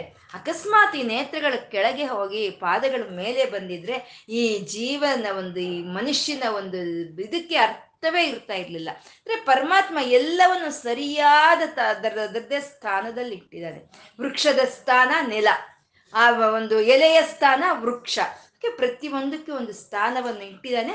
ಆ ಸ್ಥಾನವನ್ನ ಅದನ್ನ ಬದಲಾಯಿಸೋದಿಕ್ಕೆ ಯಾರಿಂದನೂ ಸಾಧ್ಯ ಇಲ್ಲ. ಅವನಿಟ್ಟಿರೋ ಸ್ಥಾನ, ಅದು ಆ ಸ್ಥಾನ ಅಷ್ಟೇ. ಅದನ್ನ ಬದಲಾಯಿಸೋದಕ್ಕೆ ಯಾರಿಂದನೂ ಸಾಧ್ಯವಿಲ್ಲ. ಆ ರೀತಿ ವ್ಯವಸ್ಥಾನನಾಗಿ, ಸಂಸ್ಥಾನನಾಗಿ, ಸ್ಥಾನದಾಗಿ ಎಲ್ಲ ಕಡೆ ವ್ಯಾಪಿಸ್ಕೊಂಡಿರೋವನು ಅವನು ನಾರಾಯಣನು. ಅವನೇ ವಿಷ್ಣುಹು. ಅವನು ವಿಷ್ಣುಹು ಆಗಿ ವ್ಯಾಪಿಸ್ಕೊಂಡಿದ್ದಾನೆ ಅಂತ ಹೇಳ್ತಾ ಇರುವಂತ ನಾಮ ಇದು. ಮುಂದಿನ ನಾಮ ಧ್ರುವ ಅಂತ ಇದ್ದಾರೆ. ಧ್ರುವ. ಧ್ರುವ ಅಂತಂದ್ರೆ ನಿಸ್ ಒಂದು ಸ್ಥಿರವಾಗಿ ಇರೋ ಶಾಶ್ವತವಾಗಿ ಇರೋ ಅವನು ಧ್ರುವ ಅಂತ ಹೇಳೋದು. ಆ ಪರಮಾತ್ಮನಲ್ಲಿ ಆ ಶಾಶ್ವತತ್ವ, ಆ ಸ್ಥಿರತ್ವ, ಆ ಧ್ರುವ ಲಕ್ಷಣ ಇರೋದ್ರಿಂದನೇ ಈ ಪ್ರಪಂಚ ಈ ರೀತಿ ಇದೆ. ಅವನಲ್ಲಿ ಆ ಧ್ರುವ ಲಕ್ಷಣ ಅನ್ನೋದು ಇಲ್ಲ ಅಂದಿದ್ರೆ ಈ ಪ್ರಪಂಚ ಎಲ್ಲ ಅಸ್ತವ್ಯಸ್ತವಾಗಿ ಹೋಗ್ತಾ ಇತ್ತು. ಅವನು ಸಂಕಲ್ಪ ಮಾಡ್ದ. ಸಂಕಲ್ಪ ಮಾಡಿ ಯಾವ ಶಾಸನವನ್ನು ಅವನು ಯಾವತ್ತು ಇಟ್ನೋ ಆ ಶಾಸನದಿಂದನೇ ಈವತ್ತಿಗೂ ಇನ್ನು ಮುಂದೆನೂ ಅದೇ ರೀತಿ ನಡ್ಕೊಂಡು ಹೋಗುತ್ತೆ. ಸೂರ್ಯ, ಸೂರ್ಯಾಸ್ತಮಾನ, ಸೂರ್ಯೋದಯವಾಗಬಹುದು, ಅಥವಾ ಈ ಪ್ರಾಣಿಗಳ ಒಂದು ಜನ್ಮ ಮೃತ್ಯುಗಳಾಗ್ಬೋದು, ಯಾವುದಾದ್ರೂ ಸರಿ ಅವನು ಇಟ್ಟಿರೋ ಅಂತ ಒಂದು ಶಾಸನದಿಂದನೇ ನಡೀತಾ ಇದೆ. ಅಂತ ಧ್ರುವ ರೂಪದ ಒಂದು ನಾರಾಯಣನ ಚೈತನ್ಯವನ್ನೇ ಧ್ರುವ ಅಂತ ಇದ್ದಾರೆ. ಅಂದ್ರೆ ಅದು ಒಂದು ಆ ಸಂಕಲ್ಪದಲ್ಲಿ ದೃಢತ್ವ ಇದೆ. ಆ ಸಂಕಲ್ಪದಲ್ಲಿ ಸ್ಥಿರತ್ವ ಇದೆ. ಆ ಧ್ರುವ ಲಕ್ಷಣವೇ ಈ ಪ್ರಪಂಚವನ್ನು ಹಿಡಿದು ನಡೆಸ್ತಾ ಇದೆ. ಪರಮಾತ್ಮ ಧ್ರುವ ಸ್ವರೂಪದ ನಾರಾಯಣನು ಅಂತ ಹೇಳ್ತಾ ಇದ್ದಾರೆ. ಮತ್ತೆ ಧ್ರುವ ಅಂದ್ರೆ ನಾಶನವಾಗಿ ಹೋಗ್ದಲೇ ಇರುವಂತಹದ್ದು, ಶಾಶ್ವತವಾಗಿ ಉಳಿಯುವಂತಹದ್ದನ್ನೇ ಧ್ರುವ ಅಂತ ಹೇಳುವಂಥದ್ದು ಅದೇ ಸರ್ವತ್ರ ಚಿಂತ್ಯಂ ಚ ಕೂಟಸ್ಥಮಚಲಂ ಧ್ರುವಂ ಅಂತ ಭಗವದ್ಗೀತೆಯಲ್ಲಿ ಹೇಳಿರುವಂಥದ್ದು ಅಂದ್ರೆ ಪರಮಾತ್ಮ ಒಂದು ಶಾಶ್ವತನಾಗಿ ಪರತತ್ವಕ್ಕೆ ಇಲ್ಲಿ ಪರಬ್ರಹ್ಮನಿಗೆ, ಪರತತ್ವಕ್ಕೆ ಒಂದು ನಿರ್ವಚನವನ್ನು ಹೇಳ್ತಾ ಇರುವಂತ ನಾಮ ಇದು. ಎಲ್ಲ ಶಾಶ್ವತವಾಗಿ ಶಾಶ್ವತವಾಗಿ ಯಾವುದು ಉಳಿಯುತ್ತೋ, ಯಾವುದು ಚಿಂತನೆಗೆ ಸಿಕ್ಕಲ್ವೋ, ಯಾವುದು ಈ ಕೂಟಸ್ಥದಲ್ಲಿ ಚೈತನ್ಯದ ರೂಪದಲ್ಲಿ ಇದೆಯೋ, ಅದೇ ಪರಬ್ರಹ್ಮ ಅಂತ ಹೇಳೋದು. ಅಂದ್ರೆ ಇದಕ್ಕಿಂತ ಸ್ಪಷ್ಟವಾದ ನಿರ್ದೇಶನ ಒಂದು ನಿರ್ವಚನ ಅನ್ನೋದು ನಮಗೆ ಸಿಕ್ಕಕ್ಕೆ ಸಾಧ್ಯನೇ ಇಲ್ಲ. ಏನು ಭಗವಂತ ಅಂದ್ರೆ ಪರಬ್ರಹ್ಮ ಏನು ಅಂದ್ರೆ ಅನ್ಕೊಳ್ತೀವಲ್ವಾ? ಈ ನಮಗೆ ಕಾಣಿಸ್ತಾ ಇರೋದು ಕಾಣಿಸ್ದಲೇ ಇರೋದು, ಎಲ್ಲವೂ ನಾಶವಾಗಿ ಹೋದ್ರೂ ಅವನು ನಾಶವಾಗ್ದಲೇ ಇರೋ ಅಂತ ಶಾಶ್ವತನೇ ಅವನೇ ಪರಬ್ರಹ್ಮನು ಅಂತ. ನಾವು ಏನು ಚಿಂತನೆ ಮಾಡಿದ್ರು ಸರಿ ಮನಸ್ಸಿಗೆ ನಮಗೆ ತಟ್ಟದಲ್ಲೇ ಇರೋ ಅಂತ ಆ ಚೈತನ್ಯವನ್ನೇ ಅದನ್ನೇ ಇಲ್ಲಿ ಚಿಂತನೆಗೆ ಬರದಲ್ಲಿ ಇರೋನು ಅಂತ ಹೇಳ್ತಾ ಇದ್ದಾನೆ. ಮತ್ತೆ ಒಂದು ದೇಹ ಕೂಟದಲ್ಲಿ ಇರೋ ಕೂಟಸ್ಥ ಮಚಲಂ, ಅಂದ್ರೆ ಎಲ್ಲಾ ಪ್ರಾಣಿಗಳ ಒಂದು ಶರೀರವು ಮೂರು ಕೂಟಗಳಾಗಿರುತ್ತೆ. ಕಾಲವು ಮೂರು ಕೂಟವಾಗೇ ಇದೆ. ಈ ಪ್ರಪಂಚವು ಮೂರು ಕೂಟವಾಗೇ ಇದೆ. ಈ ಮೂರು ಕೂಟವಾಗಿ ಇರೋಂಥ ಕೂಟಸ್ಥ, ಇದರಲ್ಲಿ ಇರೋಂಥ ಆತ್ಮ ಚೈತನ್ಯವೇ ಅವನೇ ಪರಬ್ರಹ್ಮ ಅಂದ್ರೆ. ಅಂದ್ರೆ ಶಾಶ್ವತನು, ಮನಸ್ಸಿಗೆ, ಮಾತಿಗೆ ತಿಳಿ ಪಡೆದಲೇ ಇರೋವನು.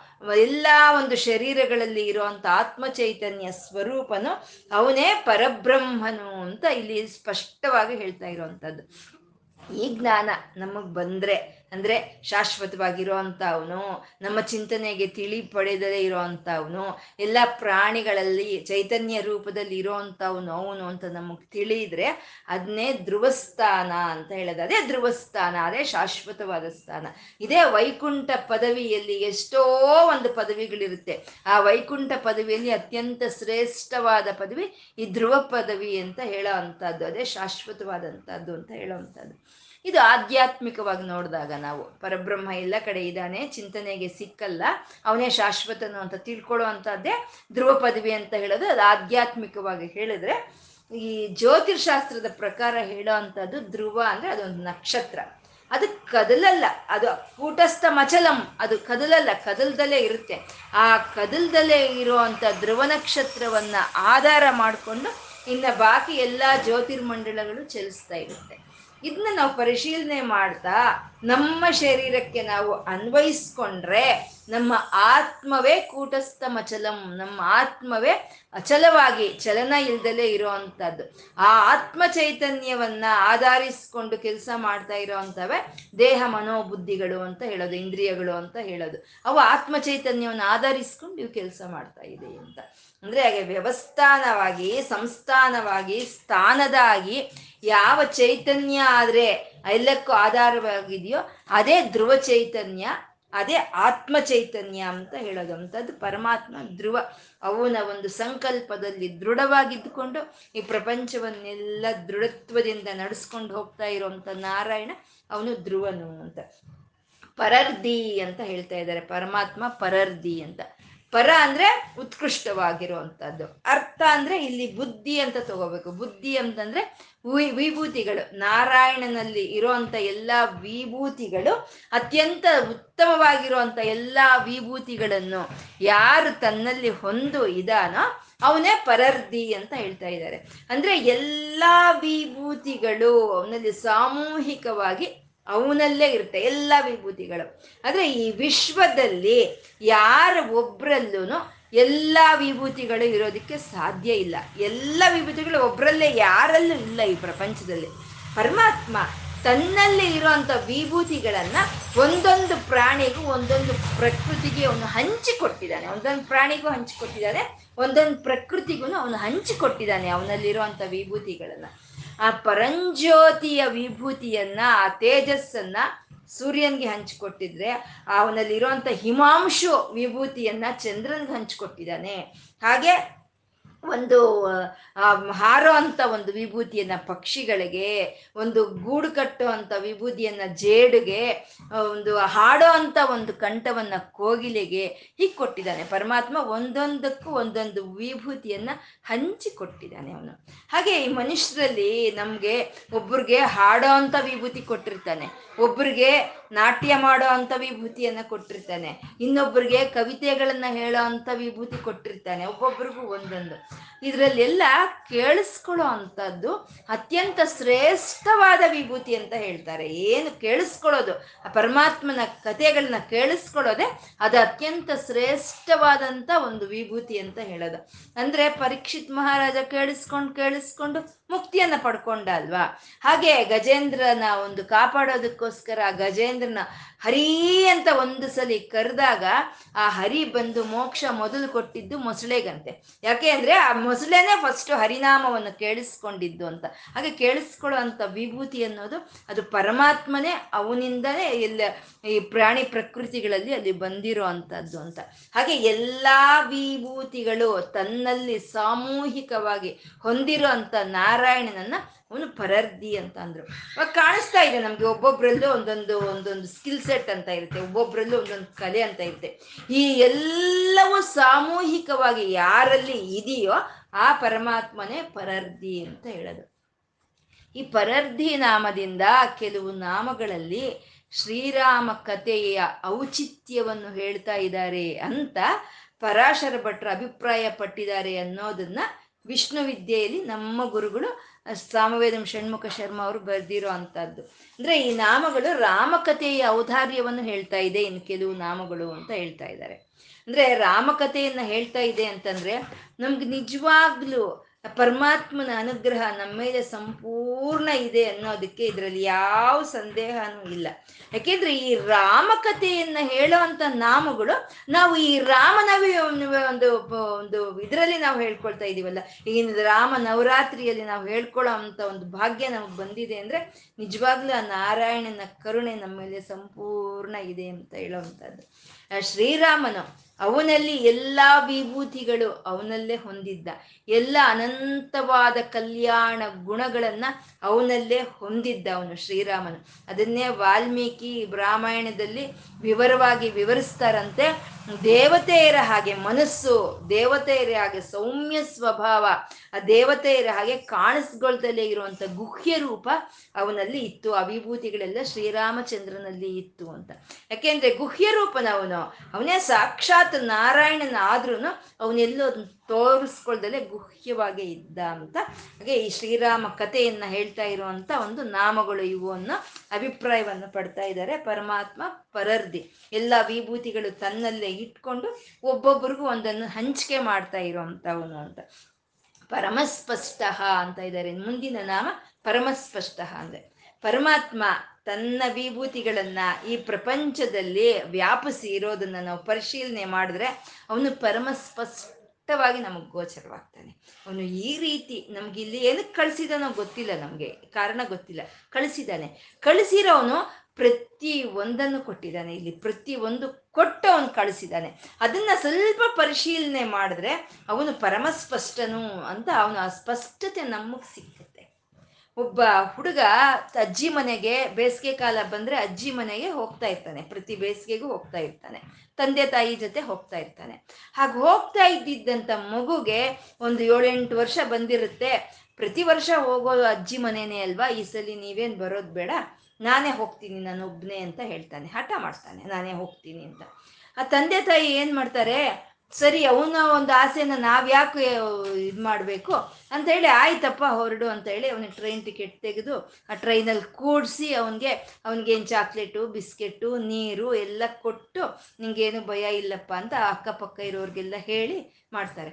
ಆಮೇಲೆ ಇನ್ನು ಟ್ರೈನ್ ಕದಲ್ಬೇಕು ಅನ್ನೋವಾಗ ತಂದೆ ಏನು ಮಾಡ್ತಾನೆ, ಒಂದು ಚೀಟಿ ತೆಗೆದು ಜೋಬಲ್ಲಿ ಇಡ್ತಾನೆ ಮಗುಗೆ. ಜೋಬಲ್ಲಿ ಇಟ್ಬಿಟ್ಟು ನಿನಗೆ ಭಯ ಆದಾಗ ಈ ಚೀಟಿ ತೆಗೆದು ನೋಡು ಅಂತ ಹೇಳಿ ಹೊರಟೋಗ್ತಾರೆ, ತಂದೆ ತಾಯಿ ಹೊರಟೋಗ್ತಾರೆ. ಇವನು ಐದು ನಿಮಿಷ ಚೆನ್ನಾಗಿರುತ್ತೆ ಇವನಿಗೆ, ಅಪ್ಪ ಅಮ್ಮ ಜೊತೆಲಿ ಬರ್ಲಿಲ್ವಲ್ವಾ? ಐದು ನಿಮಿಷ ಚೆನ್ನಾಗೇ ಇರುತ್ತೆ, ಚೆನ್ನಾಗಿ ಅದನ್ನೆಲ್ಲ ಎಂಜಾಯ್ ಮಾಡ್ತಾನೆ. ಐದು ನಿಮಿಷ ಆಯ್ತು, ಹತ್ತು ನಿಮಿಷ ಆಯ್ತು, ಯಾರ್ಯಾರೋ ಯಾರ್ಯಾರೋ ಹತ್ತಿ ಬರೋಕ್ಕೆ ಶುರುವಾಯಿತು. ಇವನಿಗೆ ಭಯ ಶುರುವಾಗುತ್ತೆ. ಪಾಪ ಸಣ್ಣ ಮಗು. ಅಯ್ಯೋ, ಅಪ್ಪ ಅಮ್ಮನ ಜೊತೆ ಬಂದಿದ್ರೆ ಇಷ್ಟು ಚೆನ್ನಾಗಿರೋದು. ನಾನು ಸುಮ್ಮನೆ ಹಠ ಮಾಡಿದ್ನಲ್ಲ, ಇಷ್ಟು ಭಯ ಆಗ್ತಾ ಇದೆ ಇವಾಗ.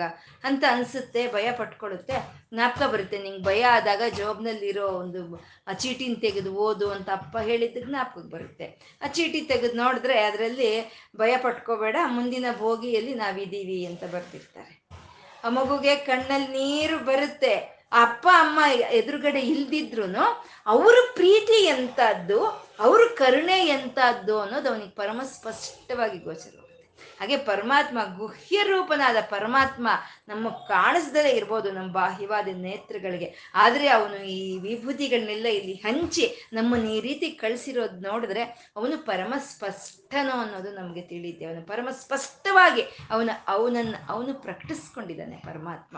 ಆ ಪರಮ ಸ್ಪಷ್ಟನವನ್ನು, ಸ್ಪಷ್ಟನಾದ ಪರಮಾತ್ಮನನ್ನ ಸ್ಪಷ್ಟವಾಗಿ ವೇದಗಳೆಲ್ಲ ತಿಳಿಸ್ತಾ ಇರೋ ಅಂತದ್ದು ಆ ಪರಬ್ರಹ್ಮನ ಬಗ್ಗೆ. ಮತ್ತೆ ಅವನು ಈ ಪ್ರಪಂಚಕ್ಕೆ ಕೊಟ್ಟಿರುವಂಥ ಶಾಸನಗಳಾಗ್ಬೋದು, ಧರ್ಮಗಳಾಗ್ಬೋದು, ಪರಮ ಸ್ಪಷ್ಟವಾಗಿದೆ. ಅದರಲ್ಲಿ ಯಾವುದು ಒಂದು ಇದು ಅನ್ನೋದು ಇಲ್ಲ. ಯಾಕೆಂದ್ರೆ ಪರಮ ಸ್ಪಷ್ಟವಾಗಿ ಯಾಕೆ ಇದೆ ಅಂದರೆ ಪರಮಾತ್ಮ ಯಾವ ಮಾಯಾ ಮಾಲಿನ್ಯಗಳು ಇಲ್ದಲೇ ಇರುವಂಥ ಶುದ್ಧವಾದ ಜ್ಞಾನ ಸ್ವರೂಪನು ಪರಮಾತ್ಮ.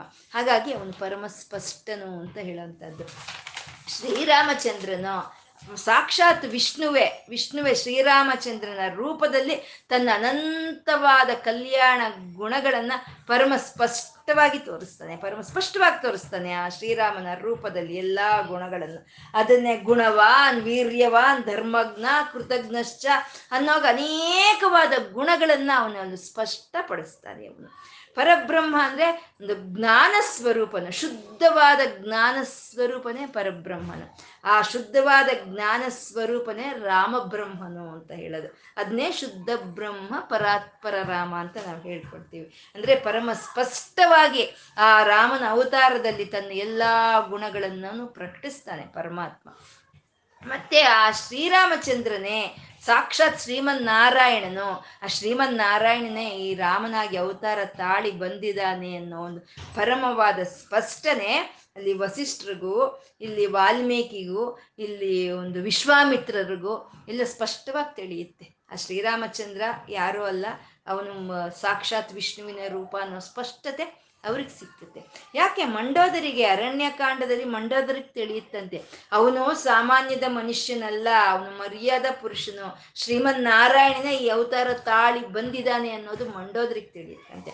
ಹಾಗೆ ತನ್ನನ್ನು ತಾನು ಪರಮ ಸ್ಪಷ್ಟವಾಗಿ ತೋರಿಸುವಂತ ಒಂದು ನಾರಾಯಣನ ಚೈತನ್ಯವನ್ನೇ ಪರಮ ಸ್ಪಷ್ಟ ಅನ್ನೋ ನಾಮದಿಂದ ಈ ವೇದಗಳು ಸ್ತುತಿಸ್ತಾ ಇರೋದ ಆ, ಶ್ರೀರಾಮಚಂದ್ರನಲ್ಲಿ ಇರೋ ಅಂತ ಒಂದು ಜ್ಞಾನವಾಗ್ಬೋದು, ಒಂದು ಕರುಣೆ ಆಗ್ಬೋದು, ಒಂದು ಮಮತೆ ಆಗ್ಬೋದು, ಎಲ್ಲ ವಿಧವಾದ ವಿನಯ, ವಿಧೇಯತೆ, ಎಲ್ಲ ಕಲ್ಯಾಣ ಗುಣಗಳು ಪರಮ ಸ್ಪಷ್ಟವಾಗಿತ್ತು ಅಂತ ಪರಮಾತ್ಮ ಪರಮ ಸ್ಪಷ್ಟ ಅಂತ ಹೇಳಿದ್ರು.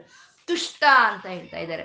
ಪರಮ ಸ್ಪಷ್ಟ ಅನ್ನೋದ್ರಲ್ಲಿ ಅಸಚ್ಚಿತ್ ಅಂದ್ರೆ ಆ ಜ್ಞಾನ ಸ್ವರೂಪವನ್ನು ತೋರಿಸ್ತಾ ಇದ್ರೆ, ಈ ತುಷ್ಟ ಅನ್ನೋದು ಆನಂದ ಸ್ವರೂಪವನ್ನು ತೋರಿಸ್ತಾ ಇದ್ದಾರೆ ಸಂಪೂರ್ಣವಾದಂಥ ಆನಂದ ಸ್ವರೂಪನೇ ಅವನು ನಾರಾಯಣನು ಅಂತ. ಯಾಕಂದ್ರೆ ಜ್ಞಾನ ಎಲ್ಲಿ ಇರುತ್ತೋ ಆನಂದ ಅಲ್ಲಿರುತ್ತೆ. ಆ ಸಚ್ಚಿತ್ ಸ್ವರೂಪನಾದ ನಾರಾಯಣನು ನಿರಂತರ ಸಂತೋಷದಲ್ಲಿ ಇರೋ ಅಂತ ಆನಂದ ಸ್ವರೂಪವೇ ಶ್ರೀಮನ್ ನಾರಾಯಣ ಅಂತ ಹೇಳೋದು. ಅವನು ತುಷ್ಟ ಅಂತ. ಈ ತುಷ್ಟ, ಪುಷ್ಟಿ ಈ ತೃಪ್ತಿ ಅನ್ನೋವೆಲ್ಲ ಹರಿಸ್ವರೂಪಗಳೇ ಒಬ್ಬರಲ್ಲಿ ಒಂದು ತೃಪ್ತಿ ಇತ್ತ, ಒಂದು ಒಂದು ಪುಷ್ಟಿ ಇತ್ತ, ಒಂದು ಎಲ್ಲ ವಿಧವಾದ ಒಂದು ಸಂತೋಷ ಅನ್ನೋದು ಇತ್ತ, ಅದು ನಾರಾಯಣನ ಸ್ವರೂಪನೇ ಅಂತ.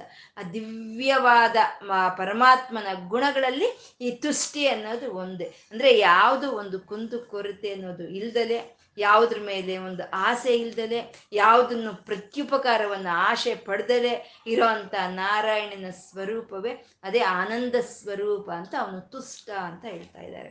ಮತ್ತೆ ಕೌಸಲ್ಯ ದಶರಥ ಮಹಾರಾಜರಿಗೆ ಜನ್ಮ ತಾಳಿ ಬಂದಂತ ಶ್ರೀರಾಮಚಂದ್ರನೇ ಆನಂದ ಸ್ವರೂಪನು ಅವನು ಅಂತ. ಒಬ್ಬ ವ್ಯಾಸರು ಒಬ್ಬ ಒಬ್ಬ ವಾಲ್ಮೀಕಿ, ಒಬ್ಬ ವಿಶ್ವಾಮಿತ್ರರಿಗೆ, ಒಬ್ಬ ವಸಿಷ್ಠರಿಗೆ ಆನಂದವನ್ನು ಕೊಟ್ಟವನು, ತೃಪ್ತಿಯನ್ನು ತಂದವನು ಅವರಿಗೆ. ಇವನ ನಡೆ ನುಡಿಗಳಿಂದ ಆ ಋಷಿ ಮುನಿಗಳಿಗೆ ತೃಪ್ತಿ ತಂದಿತ್ತು, ಆನಂದ ಪಟ್ಕೊಂಡಿದ್ರು. ಮತ್ತೆ ತಂದೆ ತಾಯಿಗಳಾದಂತ ಕೌಸಲ್ಯ, ಸುಮಿತ್ರ, ಕೈಕೇಯಿ, ದಶರಥ ಮಹಾರಾಜಿಗೆ ಅತ್ಯಂತ ತೃಪ್ತಿ ಇತ್ತು, ಅತ್ಯಂತ ಆನಂದ ಇತ್ತು, ಆ, ಶ್ರೀರಾಮನ ಒಂದು ಪ್ರವರ್ತನೆಯಿಂದ. ಲಕ್ಷ್ಮಣ ಶತ್ರುಘ್ನ ಭರತರಿಗೆ ಅವ್ರಿಗೆ ತೃಪ್ತಿ ತಂದವನು. ಅವ್ರನ್ನೇ ಆನಂದ ಪಡಿಸಿದವನು ಸೀತೆಯಮ್ಮ ಸೀತೆ ತಾಯ ಸೀತೆಗೆ ಸಂಪೂರ್ಣವಾದಂಥ ಒಂದು ತೃಪ್ತಿ ತಂದು ಕೊಟ್ಟವನು ವಾನರರಾದಂಥ ಸುಗ್ರೀವರಾಗ್ಬೋದು ಒಂದು ರಾಕ್ಷಸ ಕುಲಕ್ಕೆ ಸೇರಿದ ವಿಭೀಷಣ ಆಗ್ಬೋದು, ಮತ್ತೆ ಅಯೋಧ್ಯವಾಸಿಗಳಿಗೂ ಎಲ್ಲರಿಗೂ ಆ ತೃಪ್ತಿಯನ್ನ, ಆ ಆನಂದವನ್ನ ಹಂಚಿಕೊಟ್ಟಂಥ ಶ್ರೀರಾಮಚಂದ್ರನೇ ಅವನೇ ತುಷ್ಟ ಅಂತ ಇಲ್ಲಿ ಹೇಳ್ತಾ ಇರುವಂತದ್ದು ಪುಷ್ಟ ಅಂತ ಇದ್ದಾರೆ. ಮುಂದಿನ ನಾಮ ಪುಷ್ಟ. ಪುಷ್ಟ ಅಂದ್ರೆ ಸಮೃದ್ಧಿಯನ್ನು ತೋರಿಸುತ್ತೆ. ಸಮೃದ್ಧಿ. ಯಾರಲ್ಲಿ ಎಲ್ಲವೂ ಸಮೃದ್ಧಿಯಾಗಿ ಇದೆಯೋ ಅವನೇ ಪುಷ್ಟ ಅಂತ ಹೇಳೋದು. ಮತ್ತೆ ಪುಷ್ಟ ಅಂತಂದ್ರೆ ಪೋಷಣೆ ಮಾಡೋ ಅಂತ ಒಂದು ಶಕ್ತಿಯನ್ನ ಪುಷ್ಟ ಪುಷ್ಟಿಯಾಗಿದೆ ರೀ, ಊಟ ಪುಷ್ಟಿಯಾಗಿತ್ತು ಅಂತೀವಿ. ಮನೆಯಲ್ಲಿ ಧಾನ್ಯಗಳೆಲ್ಲ ಪುಷ್ಟಿಯಾಗಿದೆ ಅಂತೀವಿ. ಅಂದ್ರೆ ಪೋಷಣೆ ಮಾಡೋ ಅಂಥ ಶಕ್ತಿ. ಆ ಪೋಷಣೆ ಮಾಡೋ ಅಂಥ ಶಕ್ತಿ ಪುಷ್ಟಿಯಾಗಿದ್ದಂಥ ನಾರಾಯಣನೇ ಅವನೇ ಪುಷ್ಟ ಅಂತ. ಯಾಕೆಂದ್ರೆ ಈ ಪ್ರಕೃತಿಯಲ್ಲಿ ಯಾವುದ್ರ ಆಹಾರವಾದ್ರೂ ಸರಿ ಅದಕ್ಕೆ ಪುಷ್ಟಿಯಾಗಿ ಕೊಟ್ಟಿದ್ದಾನೆ. ಕೆಲವು ಪ್ರಾಣಿಗಳು ಗಾಳಿಯನ್ನು ತಗೊಂಡು ಬದುಕುತ್ತವೆ ಕೆಲವು ಪ್ರಾಣಿಗಳು ಮಣ್ಣು ತಿಂದು ಬದುಕುತ್ತವೆ ಆ ಗ ಮಣ್ಣು ತಿಂದು ಬದುಕೋದಕ್ಕೆ, ಮಣ್ಣನ್ನ, ಗಾಳಿ ತಿಂದು ಬದುಕೋದಕ್ಕೆ ಗಾಳಿಯನ್ನ ಹಾಗೆ ಸಂಪೂರ್ಣವಾಗಿ ಕೊಟ್ಟು ಈ ಪ್ರಕೃತಿ ಪ್ರಾಣಿಗಳನ್ನ ಪೋಷಣೆ ಮಾಡ್ತಾ ಇರೋವಂಥ ನಾರಾಯಣನೇ ಅವನೇ ಪುಷ್ಟ ಅಂತ. ಇನ್ನು ಶ್ರೀರಾಮಚಂದ್ರನ ಒಂದು ಇದಕ್ಕೆ ಬಂದ್ರೆ ವಾಕ್ಪುಷ್ಟಿ ಶರೀರ ಪುಷ್ಟಿ ಜ್ಞಾನ ಪುಷ್ಟಿ ಒಂದು ಗುಣಪುಷ್ಟಿ, ಎಲ್ಲವೂ ಪುಷ್ಟಿಯಾಗಿದ್ದಂತ ಶ್ರೀರಾಮಚಂದ್ರನೇ ಅವನೇ ಪುಷ್ಟ ಅಂತ. ಶುಭೇಕ್ಷಣ ಅಂತ ಇದ್ದಾರೆ ಇನ್ನು ಪರಮಾತ್ಮ, ಶುಭೇಕ್ಷಣ ಅಂತ. ಅಂತ ಮಂಗಳಕರವಾದಂಥ ಅಂತ ತುಷ್ಟಿ, ಪುಷ್ಟಿ, ಎಂಥ ದಿವ್ಯವಾದ ಒಂದು ಗುಣಗಳೆಲ್ಲ ಯಾರಲ್ಲಿ ಇರುತ್ತೋ ಅಂತ ಅವ್ರ ದೃಷ್ಟಿ ನಮ್ಮ ಮೇಲೆ ಬಿದ್ದರೆ ನಮಗೆ ಶುಭನೇ ಉಂಟಾಗುತ್ತೆ, ಅಲ್ವಾ? ಒಳ್ಳೆಯ ಒಂದು ಗುಣಗಳಿರೋ ಅಂತ ಅವ್ರ ನೋಟ ನಮ್ಮ ಮೇಲೆ ಬಿದ್ದರೆ ನಮಗೆ ಶುಭ ಉಂಟಾಗುತ್ತೆ. ಬೆಳಗ್ಗೆ ಎದ್ವಿ, ಅಚಾನಕ್ ಟಿ ವಿ ಇಟ್ವಿ. ಇಟ್ಟಿದ ತಕ್ಷಣ, ಬೆಳಗ್ಗೆ ಎದ್ದ ತಕ್ಷಣ, ಟಿ ವಿ ಇಟ್ಟಿದ ತಕ್ಷಣ ಅಲ್ಲಿ ಭಾರತೀ ತೀರ್ಥ ಸ್ವಾಮಿಗಳು, ಒಬ್ಬ ಶಂಕರಾಚಾರ್ಯರು, ಒಬ್ಬ ಪೂಜ್ಯ ರಾಘವೇಂದ್ರ ಸ್ವಾಮಿಗಳು ಅಲ್ಲಿ ದರ್ಶನ ಕೊಟ್ರೆ ಅಥವಾ ಶೃಂಗೇರಿ ಶಾರದೇನೋ ತಿರುಪತಿ ವೆಂಕಟರಮಣನೋ ನಮ್ಗೆ ಎದ್ದ ತಕ್ಷಣ ಟಿ ವಿಲಿ ಕಾಣಿಸಿದ್ರೆ, ಬಾ ಇವತ್ತೆಲ್ಲ ಶುಭವಾದ ದಿನವೇ, ನನಗೆಲ್ಲ ಶುಭವಾಗುತ್ತೆ ಅಂತ ಅಂದ್ಕೊಳ್ತೀವಲ್ವ ಅಂದ್ರೆ ಆ ಪರಮಾತ್ಮನ ಒಂದು ನಾಮ, ಜಪ, ಧ್ಯಾನ ಕಥೆಗಳು ಯಾವುದೊಂದು ಮನ್ಸಿಗೆ ಬಂದ್ರೂ ನಮಗೆ ಸಕಲವಾದಂಥ ಶುಭಗಳು ನಮಗೆ ಉಂಟಾಗುತ್ತೆ ಅಂತ ಅವನು ಶುಭೇಕ್ಷಣ ಅಂತ ಹೇಳ್ತಾ ಇದ್ದಾರೆ ಪರಮಾತ್ಮ. ಅವನ ಧ್ಯಾನ ಅನ್ನೋದೊಂದು ನಮ್ಮ ಮನಸ್ಸಿಗೆ ಬಂದರೆ ಒಂದು ಅದು ಅದು ಮುಕ್ತಿ ಮುಕ್ತಿ ಬೇಕು ಅನ್ನೋರಿಗೆ ಅವನು ಧ್ಯಾನ ಮಾಡಿದ್ರೆ ಮುಕ್ತಿ ಸಿಕ್ಕುತ್ತೆ. ಅಥವಾ ಈ ಭೋಗಭಾಗ್ಯಗಳು ಬೇಕು ಅನ್ನೋರು ಧ್ಯಾನ ಮಾಡಿದ್ರೆ ಭೋಗಭಾಗ್ಯಗಳು ಸಿಕ್ಕುತ್ತೆ. ಒಂದು ಸಲಿ ಅವನ ಧ್ಯಾನ ನಮ್ಮ ಮನಸ್ಸಿಗೆ ಬಂದರೆ, ಅವನ ನಾಮ, ಅವನ ರೂಪಗಳು ನಮ್ಮ ಮನಸ್ಸಿಗೆ ಬಂದರೆ, ಅವನ ಅವನ ದೃಷ್ಟಿ ನಮ್ಮ ಮೇಲೆ ಬಿದ್ದರೆ ನಮ್ಮಲ್ಲಿರೋ ಅಂಥ ಅಜ್ಞಾನ ಎಲ್ಲ ಕರಿಗಿ ಹೋಗಿ, ಅವಿದ್ಯೆ ಕರಿಗಿ ಹೋಗಿ, ಜ್ಞಾನ ಅನ್ನೋದು ಉಂಟಾಗಿ ನಮಗೆ ಸಕಲವಾದಂಥ ಶುಭಗಳನ್ನು ಕೊಡೋ ಅಂತ ಅವನು ಅವನು ಶುಭೇಕ್ಷಣ ಅಂತ ಪರಮಾತ್ಮ. ಅವನು ಕಾಣಿಸಿದ್ರು, ಕಾಣಿಸ್ದಲೇ ಇದ್ರು, ಯಾವ ರೀತಿ ಇದ್ರು ಸರಿ, ಅವನ ಧ್ಯಾನ ಅನ್ನೋದು ಸಕಲವಾದಂಥ ಒಂದು ಶುಭಗಳನ್ನ ನಮಗೆ ತಂದುಕೊಡೋ ಅಂಥದ್ದು ಪರಮಾತ್ಮ ಶುಭೇಕ್ಷಣ ಅಂತ. ಪರಮಾತ್ಮನ ನೇತ್ರಗಳೇ ಸೂರ್ಯ ಚಂದ್ರಗಳು. ಸೂರ್ಯ ಅಂದ್ರೆ ನೇತ್ರ, ಚಂದ್ರ ಅಂದ್ರೆ ಮನಸ್ಸು. ಅಂದ್ರೆ ಅವನೊಂದು ಧ್ಯಾನ ಅನ್ನೋದು ಮನಸ್ಸಿಗೂ, ನೇತ್ರಗಳಿಗೂ ಆನಂದವನ್ನು ಕೊಡುತ್ತೆ ಅಂತ ಹೇಳೋವಂಥದ್ದೇ ಶುಭೇಕ್ಷಣ ಅಂತ.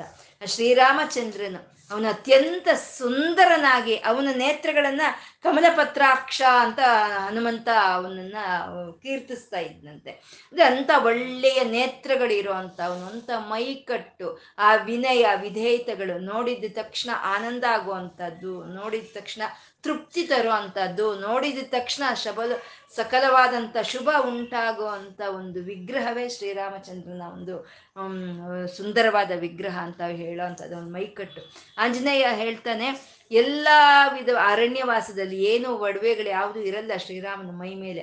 ಅವಾಗ ಆಂಜನೇಯನ್ ಹೇಳ್ತಾನೆ, ಎಲ್ಲ ಒಡವೆಗಳು ಹಾಕ್ಕೊಳ್ಳೋದಕ್ಕೆ ಕರೆ ಸರಿಯಾಗಿದೆ ನಿನ್ನ ಮೈ. ಯಾವ ಒಡವೆ ಹಾಕ್ಕೊಂಡ್ರು ನಿನ್ನ ಮೈಗೆ ಅದು ಒಪ್ಪುತ್ತೆ. ಹಂಗಿದ್ರು ನೀನು ಏನು ಒಡವೆ ಏನು ಹಾಕ್ಕೊಂಡಿಲ್ವಲ್ಲ ಅಂತ. ಅಂದರೆ ಆ ಮೈ ಕಟ್ಟು ಅಷ್ಟು ಸುಂದರವಾಗಿ, ಇವಾಗ ನಮಗೆ ಎಲ್ಲ ಒಡವೆಗಳು ಎಲ್ಲರಿಗೂ ಇದು ಹೊಂದ್ಕೊಳ್ಳೋದಿಲ್ಲ. ನಾವು ಹಾಕ್ಕೊಳ್ತೀವಿ ಅಷ್ಟೇ, ಅದು ಹೊಂದ್ಕೊಳ್ಳಲ್ಲ. ಆದರೆ ಶ್ರೀರಾಮನಿಗೆ ಯಾವ ಒಡವೆ ಹಾಕಿದ್ರು ಅವ್ನಿಗೆ ಹೇಳಿ ಮಾಡಿಸ್ದಾಗಿರ್ತಾ ಇತ್ತಂತೆ. ಅಂತ ಸುಂದರವಾದ ಮೈಕಟ್ಟು ಇದ್ದಂಥ ಅವನು ಅವನು ಶ್ರೀರಾಮಚಂದ್ರನು ಅಂತ. ಅಂತ ಸುಂದರವಾದ ವಿಗ್ರಹ. ಅದನ್ನೇ ಸೊಗಸು ಚೂಡ ತರಮ ಅಂತ ತ್ಯಾಗರಾಜರು ಇದು ಮಾಡಿದ್ ನಿನ್ನ ಸೊಗಸು ಸೊಗಸು ಚೂಡ ತರಮ ಅಂದ್ರೆ ನಿನ್ನ ಸೌಂದರ್ಯ ನೋಡೋದಕ್ಕೆ ಸಾಧ್ಯ ಆಗುತ್ತಾ ಅಪ್ಪ ತಂದೆ ಅಂತ. ಅಂತ ಸುಂದರವಾದಂತಹ ಶ್ರೀರಾಮಚಂದ್ರನ ಅದನ್ನು ನೋಡಿದಾಗ, ಅವನು ಧ್ಯಾನಿಸಿದಾಗ ಸಕಲವಾದ ಶುಭಗಳು ಉಂಟಾಗುತ್ತೆ.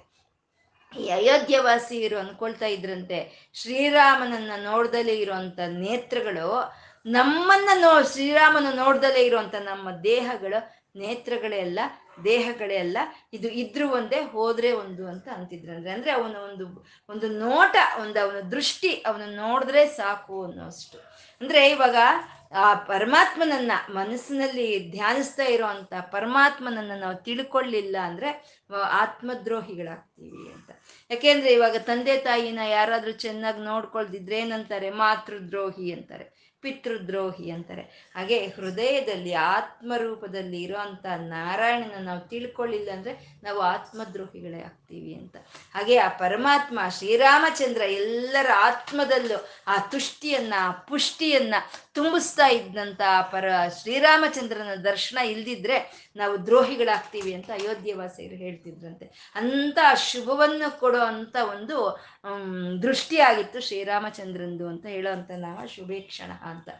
ಈ ನಾಮಗಳು ಪುಷ್ಟಿಯಿಂದ ಹಿಡಿದು ಇಲ್ಲಿವರೆಗೂ ಶ್ರೀರಾಮ ಕಥೆಯನ್ನ ಹೇಳ್ತಾ ಇದ್ದಾರೆ ಅಂತ ಹೇಳಿದ್ರು ನಮ್ಗೆ. ಆ ಹೇಳಿದ್ದನ್ನ ಇನ್ನು ಮುಂದಿನ ಶ್ಲೋಕದಲ್ಲಿ ರಾಮೋ ವಿರಾಮೋ ಅಂತ ಅದನ್ನ ದೃಢಪಡಿಸುತ್ತೆ. ರಾಮ ಅನ್ನೋದನ್ನ ದೃಢಪಡಿಸುತ್ತೆ ಮುಂದಿನ ಶ್ಲೋಕ ಅನ್ನೋದು. ಪರಮಾತ್ಮ, ಅವನು ವ್ಯವಸಾಯ, ಯಾರಲ್ಲಿ ಎಲ್ಲವೂ ಆಶ್ರಯಿಸ್ಕೊಂಡು ಆಧಾರ ಪಟ್ಕೊಂಡು ಇದೆಯೋ ಎಲ್ಲ ಜೀವಿಗಳಲ್ಲೂ ಒಂದು ಪ್ರಯತ್ನ ರೂಪದಲ್ಲಿ ಇರುವಂಥ ನಾರಾಯಣನ ಚೈತನ್ಯನೇ ಅವನೇ ವ್ಯವಸಾಯ. ಆ ವ್ಯವಸಾಯ ಆದ ಪರಮಾತ್ಮ ವ್ಯವಸ್ಥಾನ. ಎಲ್ಲವನ್ನು ಪ್ರಾಣ ಪ್ರಕೃತಿಗಳನ್ನೆಲ್ಲ ವ್ಯವಸ್ಥಾ, ವ್ಯವಸ್ಥೆ ಮಾಡಿ ಆ ಒಂದು ಇದಾದಿ ಕೊಟ್ಟಿರೋ ಅಂಥವನು ಅವನು ವ್ಯವಸ್ಥಾನ. ಸಂಸ್ಥಾನ. ತನ್ನ ಸಂಸ್ಥಾನದಲ್ಲೇ ಸಮಸ್ತಕ್ಕೂ ಸ್ಥಾನವನ್ನು ಕೊಟ್ಟಿರೋ ಅಂಥ ಸಂಸ್ಥಾನ, ಸ್ಥಾನದ. ಯಾವ್ಯಾವ್ದನ್ನ ಎಲ್ಲೆಲ್ಲಿ ಇಡಬೇಕೋ, ಯಾರ್ಯಾರನ್ನ ಎಲ್ಲೆಲ್ಲಿ ಇಡಬೇಕೋ, ಅಲ್ಲಲ್ಲಿ ಇಟ್ಟಿರೋ ಅಂಥ ಪರಮಾತ್ಮ ಅವನ ಸ್ಥಾನದ ಅವನ ಧ್ರುವ ಅವನ ಸಂಕಲ್ಪದಲ್ಲಿ ಆಗ್ಬೋದು, ಅವನ ಒಂದು ಶಾಸನದಲ್ಲಿ ಆಗ್ಬೋದು, ದೃಢವಾಗಿ ನಿಂತಿರೋ ಅಂತ ನಾರಾಯಣನ ಅವನೇ ಧ್ರುವ ಅವನು ಪರರ್ದಿ ಎಲ್ಲ ವಿಧವಾದ ಕಲೆಗಳು, ಎಲ್ಲ ವಿಧವಾದ ವಿದ್ಯೆಗಳು, ಎಲ್ಲ ವಿಧವಾದ ವಿಭೂತಿಗಳು ತನ್ನ ಒಳಗೆ ಸಾಮೂಹಿಕವಾಗಿ ಇಟ್ಕೊಂಡಿದ್ದಂಥ ಪರಮಾತ್ಮ ಅವನು ಪರರ್ತಿ, ಅವನು ಪರಮಸ್ಪಷ್ಟ ಅವನಲ್ಲಿ ಇರೋವಂಥ ವಿಭೂತಿಗಳನ್ನ ಎಲ್ಲ ಈ ಪ್ರಕೃತಿ ಪ್ರಾಣಿಗಳಿಗೆ ಹಂಚಿಕೊಡ್ತಾ ತನ್ನನ್ನು ತಾನು ಪರಮ ಸ್ಪಷ್ಟವಾಗಿ ಪ್ರಕಟಿಸ್ಕೊಂಡಿ ಇರೋವಂಥ ಪರಮಾತ್ಮನವನು ಪರಮ ಸ್ಪಷ್ಟ ಅಂತ ತುಷ್ಟ ಅವನೇ ಆನಂದ ಸ್ವರೂಪನು. ಅವನೇ ಪುಷ್ಟ ಅವನೇ ಪ್ರಕೃತಿ ಪ್ರಾಣಿಗಳನ್ನ ಪೋಷಣೆ ಮಾಡ್ತಾ ಇರುವಂತ ಪುಷ್ಟನು. ಅವನೇ ಶುಭೇಕ್ಷಣ. ಅವನ ನಾಮ ಅವನ ಜಪ, ಅವನ ಧ್ಯಾನದಿಂದ ಸಕಲವಾದ ಶುಭಗಳು ಉಂಟಾಗುತ್ತೆ ಅಂತ ಹೇಳ್ತಾ ಇರುವಂಥ ಶ್ಲೋಕ ಇದು. ಇವತ್ತು ನಾವು ಏನು ಹೇಳ್ಕೊಂಡಿದ್ದೀವೋ ಅದನ್ನೆಲ್ಲ ಶುಭೇಕ್ಷಣದ ಶ್ರೀರಾಮಚಂದ್ರನಿಗೆ ಅರ್ಪಣೆ ಮಾಡಿಕೊಳ್ಳೋಣ. ಲಕ್ಷ್ಮೀನಾರಾಯಣರಿಗೆ ನತಿರಿಯಂ, ನನ್ನ ಈ ನಮಸ್ಕಾರವನ್ನು ಸ್ವೀಕಾರ ಮಾಡುತ್ತಂದೆ ಅಂತ ಕೇಳ್ಕೊಳ್ತಾ ಸರ್ವಂ ಶ್ರೀ